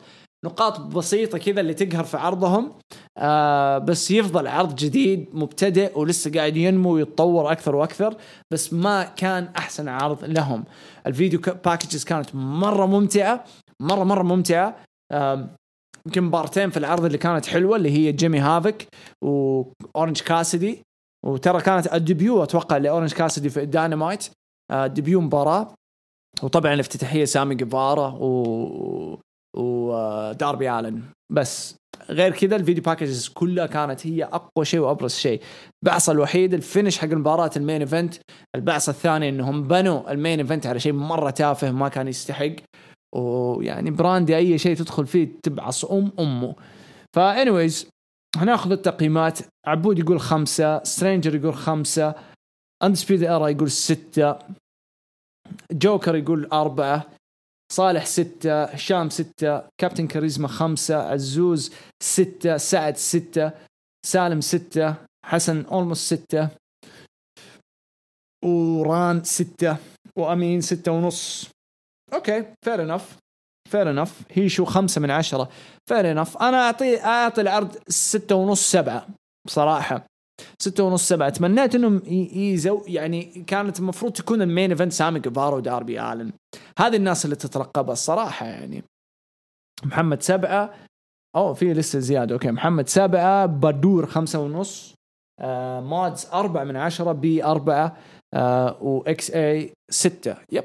عرض يعني لو بس شوية عدلوا في ال card كان فرق معانا كثير صراحة. يعني لو خلوا الافتتاحية أورنج كاسدي وجيمي هافك ما هي أفضل افتتاحية. بس أبني عرضك بطريقة محترمة. لا تبنيها بقوة بعدين تطيح امها في النهاية. صراحة. أبداها بأورنج كاسدي أوكي؟ وجيمي هافك وسوي اللي سويته. نفس البناء. video package video package. بعدها أبدأ بدستن رودز أو ببرودي لي. خلصوا بكمل video package ات حقتك. بعدين جيب لنا دستن رودز. وكيب سيبين لأنه مباراة زبالة والقصة كلها زبالة. فخليها في نص العرض خليها افتتاح الساعة الثانية. وأنهي. أنهي أم العرض بسامي جيفارا وداربي آلن. العرض اللي كل الناس يعني المباراة اللي كل الناس تبغى تشوفها. وهي الافتتاحية. بدعوا. وفي الأخير افتتاحية. حرام والله. حرام حرام. تي اتش اف اف بي اف بي اتش 6 كمان. وخالد 7 من 10 على العموم كان كان هذا عرض AEW All Elite Wrestling يعني محبط بالنسبة لذا الأسبوع. ما هو قوي زي انك سي انك سي كان مرة حلو مرة ممتع من مباريات من قصص من توجه جديد. كل أسبوع تقريبا يبهرون NXT بتوجههم لكن الأسبوع هذا قدروا AEW يفوزوا على NXT بالتقييمات. يعني جابوا حول ال 700 NXT حول ال 600 فمش بطال خسروا NXT للأسف بس برضو ما نلوم إنه هناك في الجهة الثانية عندهم جيريكو عندهم كيني اوميجا وعندهم الفكرة حقت إنه دوستن هيعتزل ومن ذا الكلام فكانت يعني مش بطالة. كيني اوميجا هو العامل ال ال الوحيد في هذا كله okay؟ كيني اوميجا فادهم مرة كثير ويحتاج يركزوا عليه أكثر. آه NXT بداية مختلفة ما عندهم لسه ما عندهم ذاك النجم اللي هو أكبر من NXT ال superstars اللي هم زي أوميجا اللي هم زي آه كودي اللي هم زي كريس جيريكو ما عندهم هذول النجوم. أحس إنه NXT تحتاج تاخذ. عندهم شارلت صحيح بس شارلت يعني تستهدف فئة واحدة ولسه كمان يعني مو كل الناس معاها مرة. فأتمنى إنه لو NXT تركز إنه تجيب لنا أسماء مختلفة من ال main roster. تسحب شينسكي تسحب سامي زين تسحب سيزارو تسحب يعني هذه الأسماء اللي ما لها دور يعني في العروض الرئيسية ويحطوها في NXT ويبنوا عليها يقووا عروضهم ترفعهم ترفعهم ترفعهم لل 900 ترفعهم للحد هذا. تبغى الناس تتفرج. ال WWE شغالة كويس. يعني إذا إذا فينس مكمان طلع ويقول في المؤتمر الصحفي يقول أو Raw طايحة Raw طايحة المشاهدات عندهم بسبب إنه المواهب جديدة ولسه ما حد مقتنع في المواهب الجديدة يحتاجوا وقت عشان نحطهم over طب إذا هم عندهم مواهب جديدة وبيجيبوا مليون و800 فتخيل لما أنت تسحب واحد زي شينسكي كيفن اون سامي زين سيزارو وتحطهم في NXT فكذا انت المستفيد كل ثلاث الثلاث عروض حقونك كل واحد قاعد يجيب لك أقل شيء مليون. مليون مليون مليون. يعني SmackDown بيجيب لك مليونين. Raw بيجيب لك حول المليونين صار يعني الحين ولا هو بالعادة فوق المليونين. يعني تتكلم أربعة أربعة و NXT يجيب لك مليون مليون و200 هذه مكسب مرة ضخم. فاستغربت والله يعني يعني NXT لما يسووا الخطوة هذه لكن شغالين كويس NXT حنبدأ وندخل على الهاشتاج. yes sir معانا أحمد اسامه السلام عليكم. بالنسبة للمداخلات الواحد يقدر يتفلت بالكلام ويرمي كلمة من هنا أو من هناك يعني كلام plus 14 كم تصنيف المداخلات حتى أعرف من أسوي مداخلة شقول حتى ما أخالف النظام. بالنسبة للمداخلات الأسبوع ذا ما في ما حد أرسل حتى الآن خجولين لسه. آه، لكن عادي يمديكم ترسلوا بس إنه يعني يكون نظيف. يعني ما إحنا هنا مهما نكون يعني ما ما نوسخ الدنيا يعني يكون نظيف. plus 14 مناسب مو plus 18 لأنه بودكاست أصلا ما هو plus 18 يعني كلامنا محدود فيه. فيمديك تشارك عادي. علي حسن يقول برومو داميان بريست في عرض NXT الأخير كان أكثر من ممتاز. ما استبعد إنه يفوز بلقب أمريكا الشمالية لأن بعد هذا البرومو ما أتوقع إنه يخسر الفرصه كالعادة. وعرض تي كان عرض جيد وممتع تقييم العرض 9 من 10 وأحب أمسي عليك وعلى كل مشاهدينك. ها سلموا على علي حسن يا شباب يلا. أعطونا تحية ل... لعلي حسن. وكل مشاهدينك في بث Twitch المباشر بمناسبة شهر رمضان. وأحب لك آه، وأحب أقول لك رمضان كريم وكل عام وأنت بخير. حبيب قلبي يا حسن يعطيك ألف عافية وأنت بخير وصحة وسلامة. ويقول ليه ما صبغت شعرها أسود وخلاص؟ والله أنا نفس الشيء فكرت أسود بس إنه تبى تسوي شيء. وليه وجهها صار مؤذي للعين؟ ما تدري إن إن يعني غيرت ال make up صارت هي لا يا أختي عدل اللي اللي داخله والعوذ. طيب. كريم كريم الأبرش. بدأ العرض بأن فين بالر مختفي وصراحة شيء خايس كنت مستني مباراته مع دريم بعدين جاء دريم تكلم شوي في المايك بعدين دخل آدم كول وصار التدخل من أعضاء Undisputed بعدين جاء كيث لي وطيب إيش دخل كيث في الدريم بعدين مباراة مافريك ضد جيك. أطلس النتيجة معروفة مباراة عادية. أوكي. بعدين بعدها مباراة كوشيدا ضد توني مباراة بالنسبة لي جدا عادية والنتيجة حلوة كوشيدا من المرشحين للفوز باللقب. بعدين شفنا برومو بريست الأسطوري آه بعدين شفنا مات ريدل في البرومو الخايس. حرام عليك كلامه جدا غبي قاعد يقول لشريكه أنا كل ما أشوف عيونك زاد طيب هذا برومو سخرية طقطقة يعني. ترى كان حلو مرة مرة.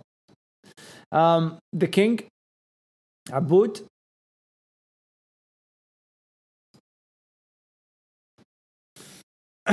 هذيك بالغلط يا صالح ما يحتاج يعني تستقعد لنا أنا عرض NXT كان جيد الافتتاحية مع فيلفتين دريم ولكن أخيرا رجع آدم كول bay bay ولكن هاجموا عليه سترونج وفيش ولكن الشيء الغريب إنه كيث لي ساعد فيلفتين ليش تدخلوا؟ في قصة ما له دخل فيها. وهو أساسا عنده عداوة مع بريست وخربوا كل شيء يوم دخلوه. أنا من رأيي لو كان دومينيك اللي ساعد فيلفتين كان بيكون شيء منطقي ويستفيدون منه دامه فاضي ونجم كبير وراح يساعدهم في القصة. دومينيك ما هو موجود لفترة ما حيكون موجود هذا اللي أعرفه. فبالنسبة لي كيث لي أفضل خيار لهم بما إنه هو يعني بطل لهذا اللقب فلازم البطل يكون baby ينحط over أكثر ك babyface في في مساعدة واحد زي كذا من يعني واحد زي فيلفتين دريم قدام أربعة. لما يجيك البطل حق NXT North American يساعد babyface ينحط هو babyface عشان مباراته الأسبوع الجاي مع داميان بريست يكون over كواحد مرة babyface قدام داميان بريست أوكي؟ فهنا الربط. لو تربط ال video package حق بريست وكيث لي مع البرومو اللي في البداية حتعرف إيش الربط. أوكي مباراة شوتسي بلاك وتيجن نوكس ضد راكيل وداكوتا كانت حلوة. ويا أخي متعة لما تشوف داكوتا وتيجن ضد بعض نفس الحلبة مع بعض. مبارياتهم جدا ممتعة والأداء جدا رهيب ولكن صراحة أداء شوتسي كان ممتاز والبنت لها مستقبل كبير. تستاهل تاخذ آه، دفعة. آه، وأرشح إنها تكون من أهم النجمات في المستقبل. ولبس راكيل لازم يتغير مرة خايس. اتفق مباراة جيك اتلس ومافريك كانت عادية وفوز اتلس منطقي ومتوقع بسبب طرد مافريك ولكن ما أدري هل راح يكمل في التصفيات أو لا. video package بريست كان مرة حلو ما استبعد فوزه بلقب الأسبوع القادم ولكن غريب سحبوا دومينيك من عداوة هذه ولكن ما أنكر لو فاز بريست بلقب راح يقدم فترة ممتعة بالذات إنه heel وال heel يعطون نكهة للألقاب ولكن ما أدري ليش حاس إن كيث لي راح يستمر المباراة توني نيس كوشيدا كانت عادية وتوقعت أداء رهيب منهم لكن طلعت عادية وفوز كوشيدا منطقي وهو مرشح الأول للفوز باللقب. لازم يعطون فرصة لكوشيدا ومتأكد راح يقدم فترة ممتازة. مقابلة مع ريدل أخويه الجديد تيم ثاتشر وشريك ريدل.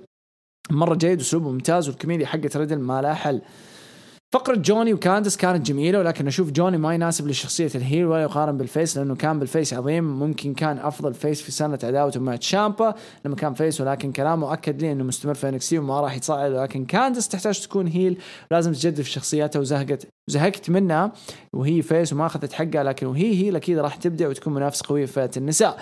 أتوقع جاء وقتها لكن أتوقع راح يكونون ثنائي هذه الفترة وأتوقع راح نشوف ثنائي قوي.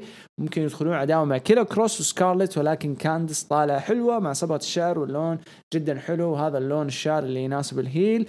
بعدها شفنا video package لإيو شراي وكان حلو. لكن لحد الآن ما شفنا بناء للعداوة ولا شيء يحمسني لمباراتهم. بعدها مية ييم لعبت ضد جوبرز وبعد المباراة تدخلت شارلت وحددوا مباراة بينهم الأسبوع القادم. يعني الحين لهالدرجة وتبوني تقنعوني أن مية ييم أهم من إيو شراي ومهتمين في عداوة مية ييم وشارلت وساحبين على إيو شراي. هذا شيء خطأ لازم نشوف بناء العداوة محترمة وبعدين ارجعوا على مية ييم. وبعدها شفنا آه، عصابة العصابة تهجم على فانتاسما وواضح إنه في توجه لتكوين عصابة مكسيكية. مباراة ال main event بين دريم وكيث لي. Undisputed ما صارت لأن بريست هاجم كيث لي ولكن للأسف خرب المباراة. من يوم ما أقحموا كيث لي في عداوة دريم وكول. ولكن الشيء الغريب والسلبي وين بالر؟ ولكن حسب ما سمعت إنه صارت له حادثه خلف الكواليس. شفتوا highlight العرض يا ولد ولا لا؟ شكلك شفتوا highlight. إذا ما أنت ما أنت عارف إيش اللي قاعد يصير. لكن المصارع اللي نسيت اسمه ديكستر لومس جاء وكان شريك دريم وواضح له دفعات قادمة ومهتمين فيه. ممتاز. يعطيك العافية وكل عام وأنتم بخير. ورمضان كريم حبيبي جود وعلى متابعينك في البث. عبود معانا يا عيال في البث عايدوا له WWE أكبر من AEW change my mind ما يحتاج. أنا ما بفتح الصورة لأني شايف حاجة غريبة هنا على اليمين. هذه. حاجة مرة غريبة ماني عارف إيش هي فما بفتح الصورة أفتحها. God damn bro. God damn bro. حسيت.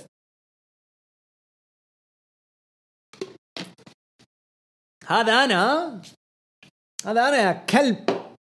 محمد ماكسلي ها؟ أوكي. شكلي بكلم لك باسيون أنا. البث الجاي يطلع لك باسيون. يتفاهم معك. فهد السلام عليكم. كل عام وعائلة هروج بخير سواء المقدمين أو المتابعين وكل سنة وإحنا معاكم. الله يعطيك العافية فهد حبيب قلبي. يقول إيوه مبسوطين. تشوف الأشياء ذي مبسوطين. أطلع أتكلم وأحلل. وهذا لا. تبغوا الأشياء الوسخة وفي رمضان. NXT مباراة مافريك جيدة ونتمنى نتمنى لما لمافريك المستقبل ممتاز في وجهته القادمه يا أخي هذا الإنسان حزني. توني نيس ضد كشيدا مباراة ممتعة جدا. كشيدا البطل القادم بإذن الله. آه برومو جارجانو كاندس روعة عجبني ال main event جيد جدا. آه حلو. تقييم العرض سبعة. داينامايت جيريكو روعة التعليق. سامي ضد داربي جميلة جدا. عجبتني المباراة ونهايتها حلوة عشان يحافظون على شخصية الاثنين. فيديو مات هاردي رهيب جدا. كيني لازم يخسر لقب ال tag لأن خلاص اللقب فقط بريقه اتفق وحتى كيني فقط بريقه. yes فيديو كودي عجبني. مباراة هافك جميلة. main event جميل. أتمنى البطل ما عجبني ال main event صراحة. أتمنى البطل قادم TNT هو كودي أو داربي. فقط هؤلاء اللي يستحقون اللقب حاليا. كيني ما يستحقهم؟ سبعة ونص. كويس ما شفت اللي ما شاف كويس. سلطان والله مختفي سلطان له فترة. عرض NXT أفضل عرض أسبوعي. ماني متحيز بس هو العرض الوحيد اللي يستحق المشاهدة. ممتع wow شغلهم جميل. قبل لا يبدأ العرض دايم هم يجيبون لنا لقطات من الأسبوع الماضي وهذا الميزة الحلوة فيهم ونادر ما نشوفها بالاتحادات الثانية. دريم كان يتكلم وفجأة دخل عليه الحب آدم كول من زمان. عنه آدم قال أنا ما ودي ما أدري عن اللي صار باللي بالر وأنت يا دريم ما راح تصير بطل.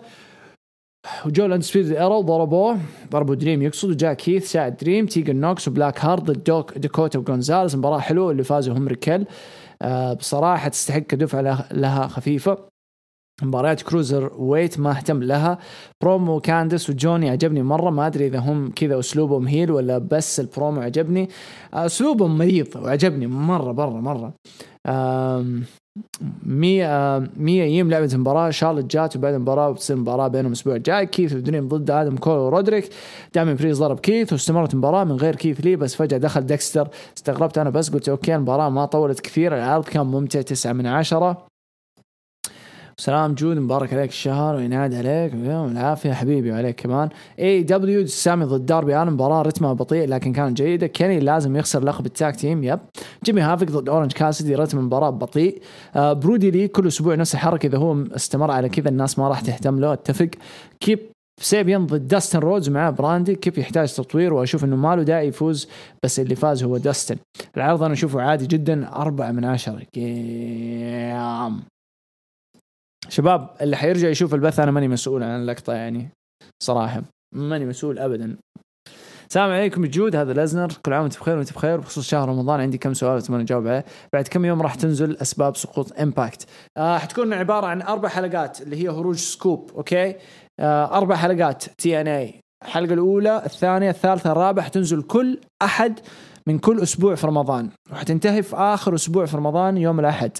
okay حتكون الحلقة الرابعة. كل حلقة أخذناها على فترات وأخذناها على إيش كانت الفترة هذه وإيش قدموا تكلمنا وتعمقنا فيها. ما تكلمنا عن أشياء اللي اللي هي كيف سووها ومين أنجز وما أنجز. لا لا جبنا الأشياء اللي هي ال juicy كذا زي لما تأكل برجر كذا والموية تسيل.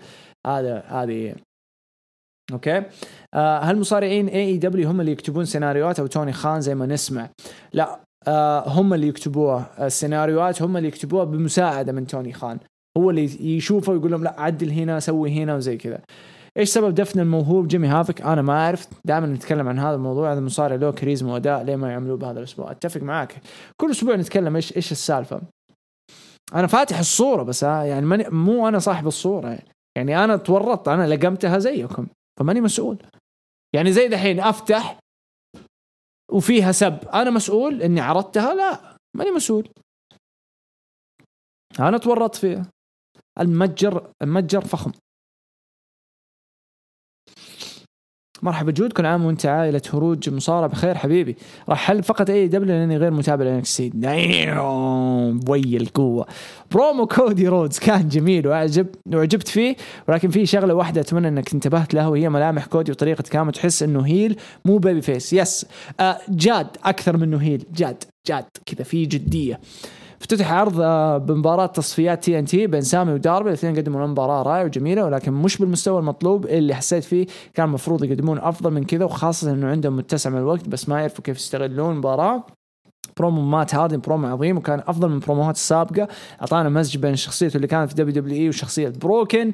بس حسيت في شبه من سيناريو تيكر وستايلز. لما ذكر آه مات هاردي أسامي الحقيقة لكريس وسامي. مباراة كيني اوميجا ضد مصارع مستقل, آه مستقل. مباراة لا بأس فيها وكانت جيدة. مباراة جيمي هافك ضد أورنج كاسدي هي الأفضل بالنسبة لي. قدموا جيمي هافك بشكل آه قوي. وحسيت إنهم بدأوا يهتمون فيه. بس اللي ما عجبني بعد كل هالتدمير اللي عمله في أورنج خلوه يخسر. تمنيت إنه يفوز عشان يتوجه للألقاب ولكن حصل اللي حصل. promo MJF شيء جميل. ودائما متعودين إن نشوفه يقدم لنا شيء مميز خاصة ننتظر عودته. مباراة ال main event بين داستن رودز وكيبي سيبين صراحة مباراة عادية وقدموا لنا الاثنين شيء حلو بس تمنيت إنهم يدفعون بكيب سيبين ويلغون شرط الاعتزال وبس. تقييمي سبعة وسبعة من عشرة. okay حسن. تقييم عرض NXT. أفضل مباراة جيك أتلس ودريك مافريك. أفضل برومو جوني جارجانو. تقييم ثمانية ونص. تقييم عرض AEW أفضل مباراة داربي آلن ضد سامي جيفارا. أفضل برومو كريس جيريكو. تقييم خمسة ونص أو ستة بالأصح. أفضل نهاية NXT أفضل واحد يرقص سامي جيفارا. يرقص؟ آه في ال flim flam هذيك. okay okay okay. سؤال مستقل. من أول مصارع فاز بلقب أمريكا الشمالية ولقب أمريكا؟ جواب موجود تحت.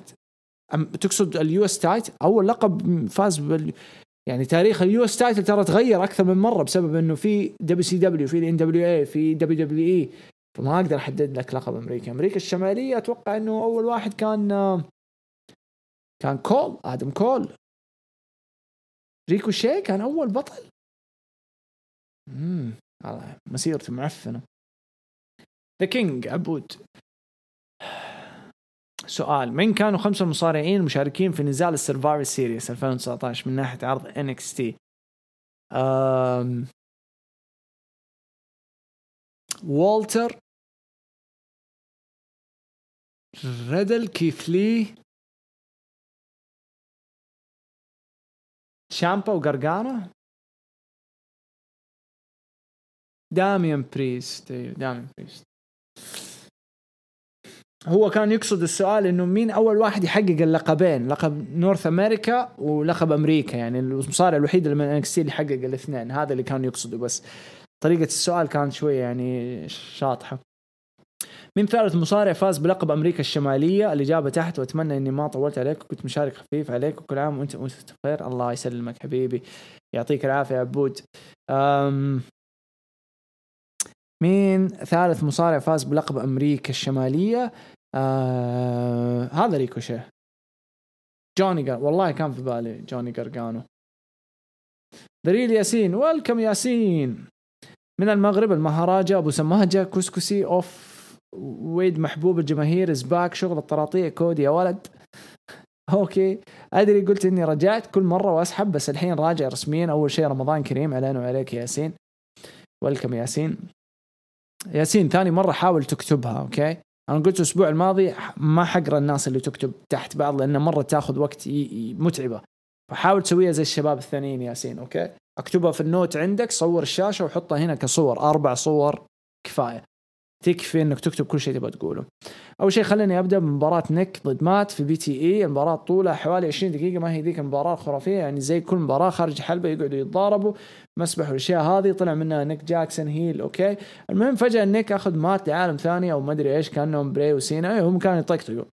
آه ليش لا؟ مات هاردي ونيك يقلبوا على ال Elite وسبب وراء قلبة نيك إنه لما كان في بيت هاردي رماه مات هاردي في النهر حق أوكي الري انكارنيشن ورجعت شخصية مظلمة.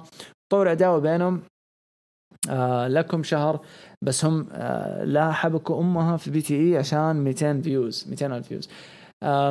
ما تعطي نيك سوبر كيك بحذاء في مسامير ليج دروب وفاز مات وتسلموا وجلسوا يتكلموا ذا فانز آه الحين أعطي الرأي حقي. أول شيء أنتم ضيعتوا مباراة وعداوة مرتبطة هذا اتفق معاكم. ممكن تفيد الاتحاد لكم شهر ثاني. آه لما الانر سيركل هجموا على نيك وراح لبيت هاردي أنا فكرت إنه بعد هالعداوه هذه اللي بدأت فجأة بين بس فريندز ضد ثلاثي حق كلامك مرة متلخبط يا في تغريدات قبل الثانية. ثم فيديو دارك اوردر لاحظت انه الشخص ذاك لما كان يكتب قصة في موقعهم كتب هاد ذا هولد وورلد ان ماي هاندز يا شوت على دبليو دبليو كالعادة. لا لا مو إنه يقولوا لك إنه هذا إنه جاي على اي دبليو لا هم بس بيرموا شوت كيف سيبين خرب على اورنج كاسلي وهو لا وهو لا. فوز داستن واضح عشان ارشر يرسل رسالة لكودي عن طريق أخوه. يب انكس تي أخيرا عودة الاسطوره آدم كول كيث لي مال أمه صراحة. ليش ساعد دريم؟ تكلمت عنها ما حد لاحظ انه ديكستر كان موجود يشوفهم في الافتتاحية بعد ما خلصوا الجلد. آه إدخال شوتسي في عداوة تيجن وداكوتا جيد. أنا كنت أتوقع كاندس بس قلبت مع جوني. جاك أطلس ما منه أم فايدة. دريك تمسخروا زوجته وتطردوه وتخلوه يبكي وتخلوه جابر. لواحد مثل أطلس بدون تعليق. فوز شيء ممتاز هو اللي يستاهل اللقب. آه، أو سويرف. اختفاء بالور واضح إنه كروس. فقرة جوني وكاندس ممتازة. فانتازما ما اقنعني خصوصا ضد واحد يعجبني جدا اللي هو جاك جالهر ديكستر واضح له شيء مع رودريك سترونج تقييمات العروض 6.5 ل AEW 8 ل NXT وكل عام وانت بخير. شوف كيف لخبطة مرة. عشان كذا قاعد أقول لك صورها أفضل يا ياسين. الله يسعدك. محمد. لا شوف محمد كاتبها قبل أربع ساعات يا عيال. شوف تغريداته قبل أربع ساعات. حرام ما نبغى نظلمه. بس برضو قاعد يكتبوا التغريدات الطويله يا عيال حاولوا والله تكتبوها في صورة. جود والكار سكواد اليوم حاب أبدأ بعد بمغسلة All Elite بدأ العرض ب video package الكودي اللي كان يتكلم عن المشاركين في بطولة TNT okay.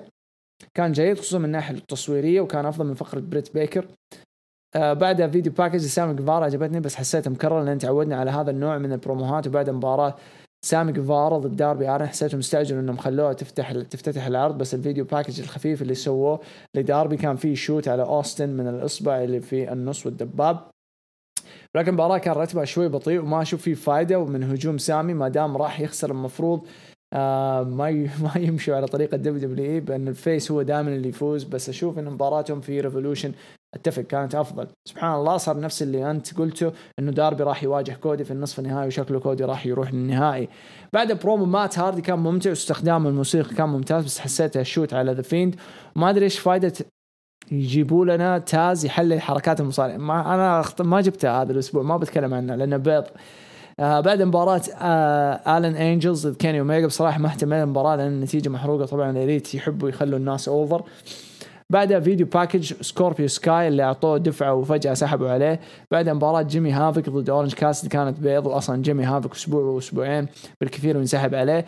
بعدها جابوا ام جي اف يتكلم عن إصبعه وورد لو اللي مح... اللي مهتم إذا كان مصاب ولا لا. واضح إنهم بس يبغون يطلعون ام جي اف بعد استمر برودي لي بال shoots على فينس مكمان بصراحه مليت منه واصلا دارك اوردر شخصيات ظلاميه وأنت ما تحتاج تلبس ال suit والجي وال gear اللي جايبه من نفس المكان اللي جابت بيلي gear ها منه. مباراة طبعا سكواش البابلي بانش كان ممتع.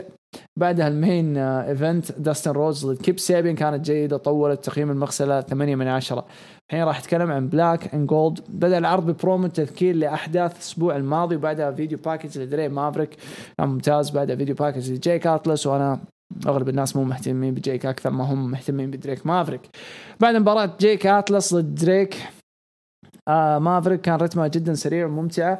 آه وبعدها فقرة فيلفتين دريم وكيث لي وكانت عادية. بعدها فيديو package لدامين بريس كان كويس. وبعدها فيديو package كشيدا وتوني نيس كويسين. بعد مباراتهم شغل technical ممتاز.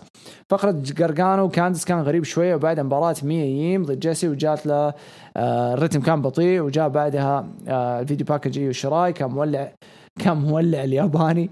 بعد مباراة جاك جالهار ضد فانتازما كان جيدة. بعدها فلفتين ودكستر ضد الإيرا كانت جيدة 8 من 10 أنا آسف نسيت أتكلم عن مباراة تيجن نوكس. شوتسي بلاك ضد داكوتا وريكيل كانت جيدة بس الصراحه استعجلوا في إظهار ريكيل على الحلبة. ترى في أشياء كثيرة اختصرتها يمكن تظن إني نسيتها بس اختصرتها عشان ما تزالوا تعب أو الكارت سكوات يتعبون. أنا من النوع اللي يحب يتفلسف كثير. أنا آسف توني راجعت برومو إم جي إف طلع إم جي إف يتكلم عن إصابة ظفر. yep. yep yep yep. أوه, أوه يا صالح. يا دين bro. السلام عليكم جود كيف الحال رمضان كريم. للأسف اليوم النخبة تفوقوا بالمشاهدات بس عرض انكسي كان أفضل بالنسبة لي. آه فيلفتين دريم وأخيرا عودة آدم كول بيبي وهجم وهجموا بوبي فيش والانديسبيوتد ايرا على الدريم وساعده ساعدوا كيث لي. آه عن نفسي ما عندي مشكلة في تواجده. بعدها جت مباراة جميلة بين داكوتا كاي وريكيل ضد شوتسي وتيجن مباراة ممتعة للنظر بتواجد داكوتا وتيجن بس شوتسي لها مستقبل جميل أدت مباراة حلوة. بعد مباراة جيك أتلس ودريك مافريك كانوا حاطين مافريك over من برنامج ذا بومب والفيديو package وفي النهاية يفوزون أطلس. يلا عادي أصلا هو انطرد. بعدها فيديو package جميل لدامين بريست وأتمنى فوز الأسبوع القادم. واتجاه كيث لي إلى لقب انك سي قبل تصعيد لل main roster بعدين مباراة آه مين؟ مباراة بعدين مباراة عجبتني بين كوشايدا وتوني نيس برومو جوني قرقان وكاندس لاري جميل. بعدين فيديو package إيو شراي جيد. بعدها مباراة مية ييم ضد جيسي وفازت مية وشيء ممتاز. لها بحكم إنها بتواجه شارلت اللي دخلت وقالت لها إنها تبي تلعب ضدها الأسبوع القادم. بعدها debut فانتازما مباراة جيدة بينه وبين جاك جالهر والتدخل عليه بعد مباراة العصابة المكسيكية. حددوا الأسبوع القادم مباراة بين بريست ولي على لقب مباراة بين شارلت ومية ييم. وفي ال main event مباراة بين كول سترونج ضد دريم وكيث لي تدخلوا عليه وجاب بداله ديكستر لومس. ما حبيت المباراة كثير بس كانت جيدة. في النهاية تقييم العرض 8 من 10 اي دبليو بدأ بفيديو package كودي كان جميل. بعدها جت مباراة التصفيات. آه تصفيات بين آه، داربي آلن وسامي جيفارا مباراة جميلة بس رتمها كان بطيء.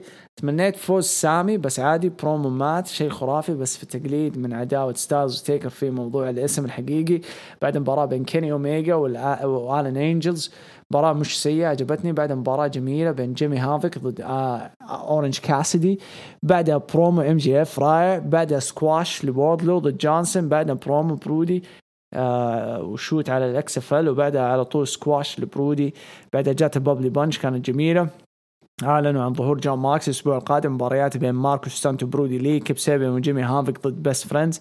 كودي ضد داربي الن وأخيرا آه، لانس آرشر ضد داستن رودز اللي فاز في مباراته ضد كيب سيبيان مباراة جيدة نوعا ما في النهاية عرض أفضل من العروض الأسبوع الماضي ستة من عشرة. هذا اللي كان عندي. شكرا لك آه صالح. عيال أوريكم طريقة مرة حلوة okay؟ شايفين حسن كيف؟ okay. ما بقول لكم يعني خذوا هذه الطريقة شوف كيف حسن كاتبها وحطوا رأيكم. يعني زي كذا أفضل مباراة كتب جيك أتلس ودريك. okay؟ هذه أفضل مباراة. أكتب تحتها ليش عجبتك المباراة. بعدين مثلا أفضل برومو جوني جارجانو أكتب تحتها ليش عجبك البرومو أفضل لقطة في في العرض أكتبها وليش عجبتك وتقييمك. أحسن لك منه المباراه هذه وبعدها هذه وبعدها هذه وبعدها هذه وبعدها هذه لأنه أخذت مننا ساعة ساعة وربع إحنا يعني قاعدين نحلل العرضين يعني. فأغلب اللي موجودين معانا واللي قاعدين يسمعوا عارفين هذا الشيء. فما تبغى الناس اللي قاعدة تسمع البودكاست ولا قاعدين يشوفونه يسووا skip لها حرام. فاختصرها بالطريقة دي عشان يكون يكون أحلى التحليل واصل أكثر. بس شكرا صالح. ماجد علي okay نجي الواحد رمضان كريم علينا وعليك حبيبي. عرض NXT بدأ بمفاجأة ضرب فين بالر وأتوقع إنه من امبيريوم بعد مباراة التاج تيجن وهارت آه، ضد داكوتا وغونزاليس. مباراة ممتعة الصراحة وأشوفها أفضل. مباراة ومو بعشان داكوتا موجودة. وعقبها مباراة مافريك ما عجبتني ابدا ولعبوا على مشاعر مافريك كثير يمكن يكملون بشيء قدام. كوشيدا وتوني كانت حلوة. برومو حق جارجانو كاندس ممتاز ونترقب ظهورهم الأول وهم heel خاصة كاندس. video package ايو شراي عظيم. آه عقبها شفنا ال debut لفانتازما. مباراة عادية وتوقعت منه أكثر من كذا بس ممكن الخصم ما ساعده.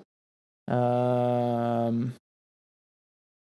main event حلو دخول آدم كول. باي باي محزن بدون جمهور.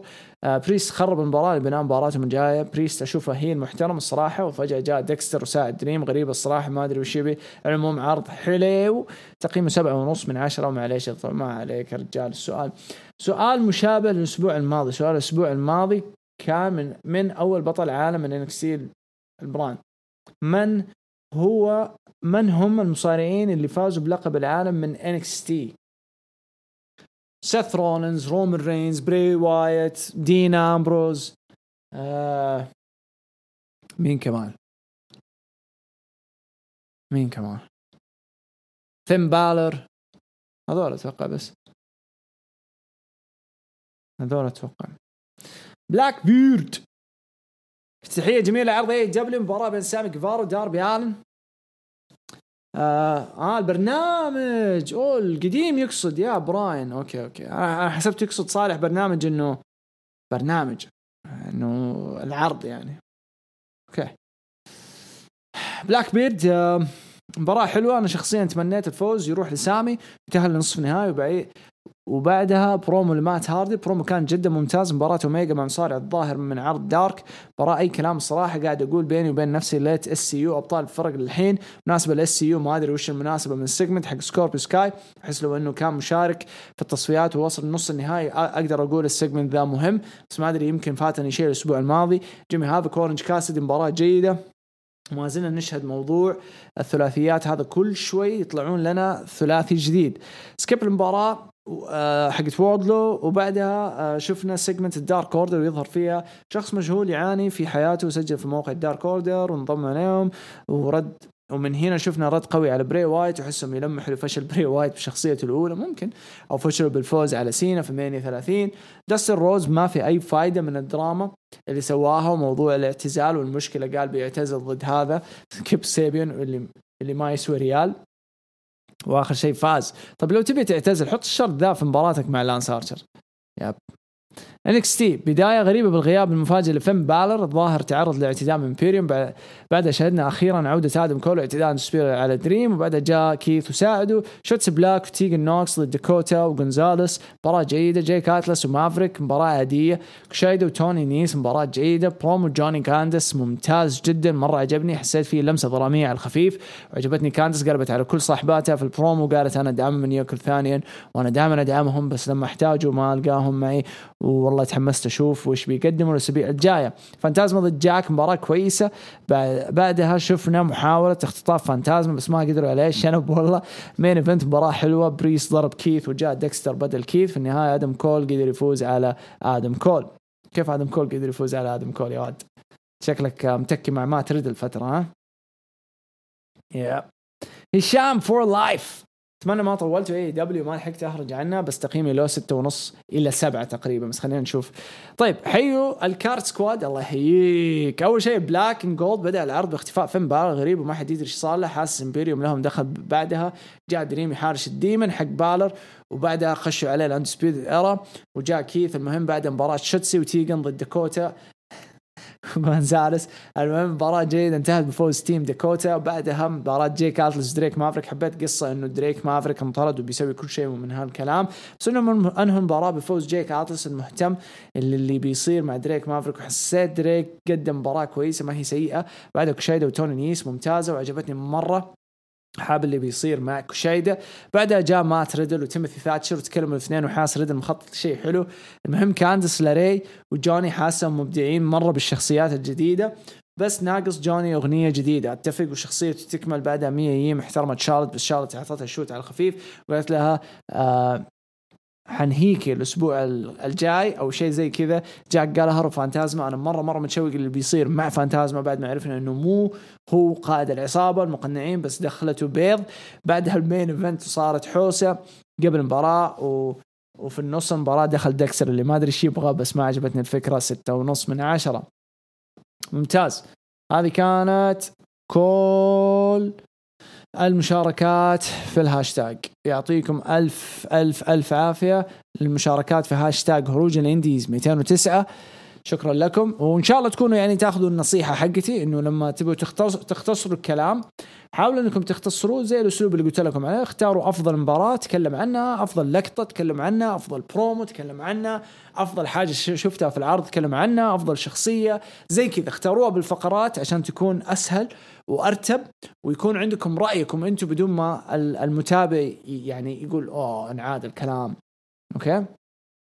فشكرا لكم يعطيكم ألف عافية على المشاركات الجميلة. ألقاكم الأسبوع القادم إن شاء الله بحلقة ثانية. بكرة للأسف ما حمديني اطلع لأنه عندي شغلة لازم أسويها ضروري. فهروج سماك داون فما حمديني اطلع احتمال شاعر يطلع مكاني مع أحمد. آه فإن شاء الله أنا ألقاكم الأسبوع القادم في حلقة جديدة من هروج الانديز آه لكن إن شاء الله آه بحاول أعدل نومي. الأسبوع ذا اليوم أنا شوية كذا صحيت بدري على أساس إني شوية أعدل. فاليومين ذي بحاول أعدل نومي وإن شاء الله يوم الاثنين أو الثلاثاء أتمنى إنه يوم الاثنين إنه أقدر إن شاء الله أسوي البث. ووعدتكم إني مو أبغى اراجع بس أبغى أشوف ال boneyard من جديد. ها يا استبي okay. الحين يبغوا يقلبوها مصارعه يا. المهم فكنت آه، كنت أتمنى إني أسو... آه، نرجع نتفرج على boneyard سوا بس إن شاء الله يعني حسويها هذا الأسبوع لأنه أنا ما شفته إلا مرتين والمرة الثانية شفته برضه ك fan فأبغى أشوفه من ناحية دقيقة يعني كذا لقطات معينة أشياء حاجات إحنا ما انتبهنا عنها. فجهزوا نفسكم إن شاء الله عندي كمان كم رابط أبغى أشاركه معاكم نتفرج عليه بإذن الله تعالى. يعطيكم ألف عافية ألقاكم الأسبوع القادم إن شاء الله بحلقة 210 ولا تنسوا هروج سكوب TNA. الحلقة الأولى حتنزل الأحد هذا بإذن الله تعالى. يعطيكم ألف عافية. ألقاكم على خير بإذن الله. رمضان كريم على الجميع. كل عام وأنتم بخير. شكرا لكم. وكذا أقول لكم إلى اللقاء.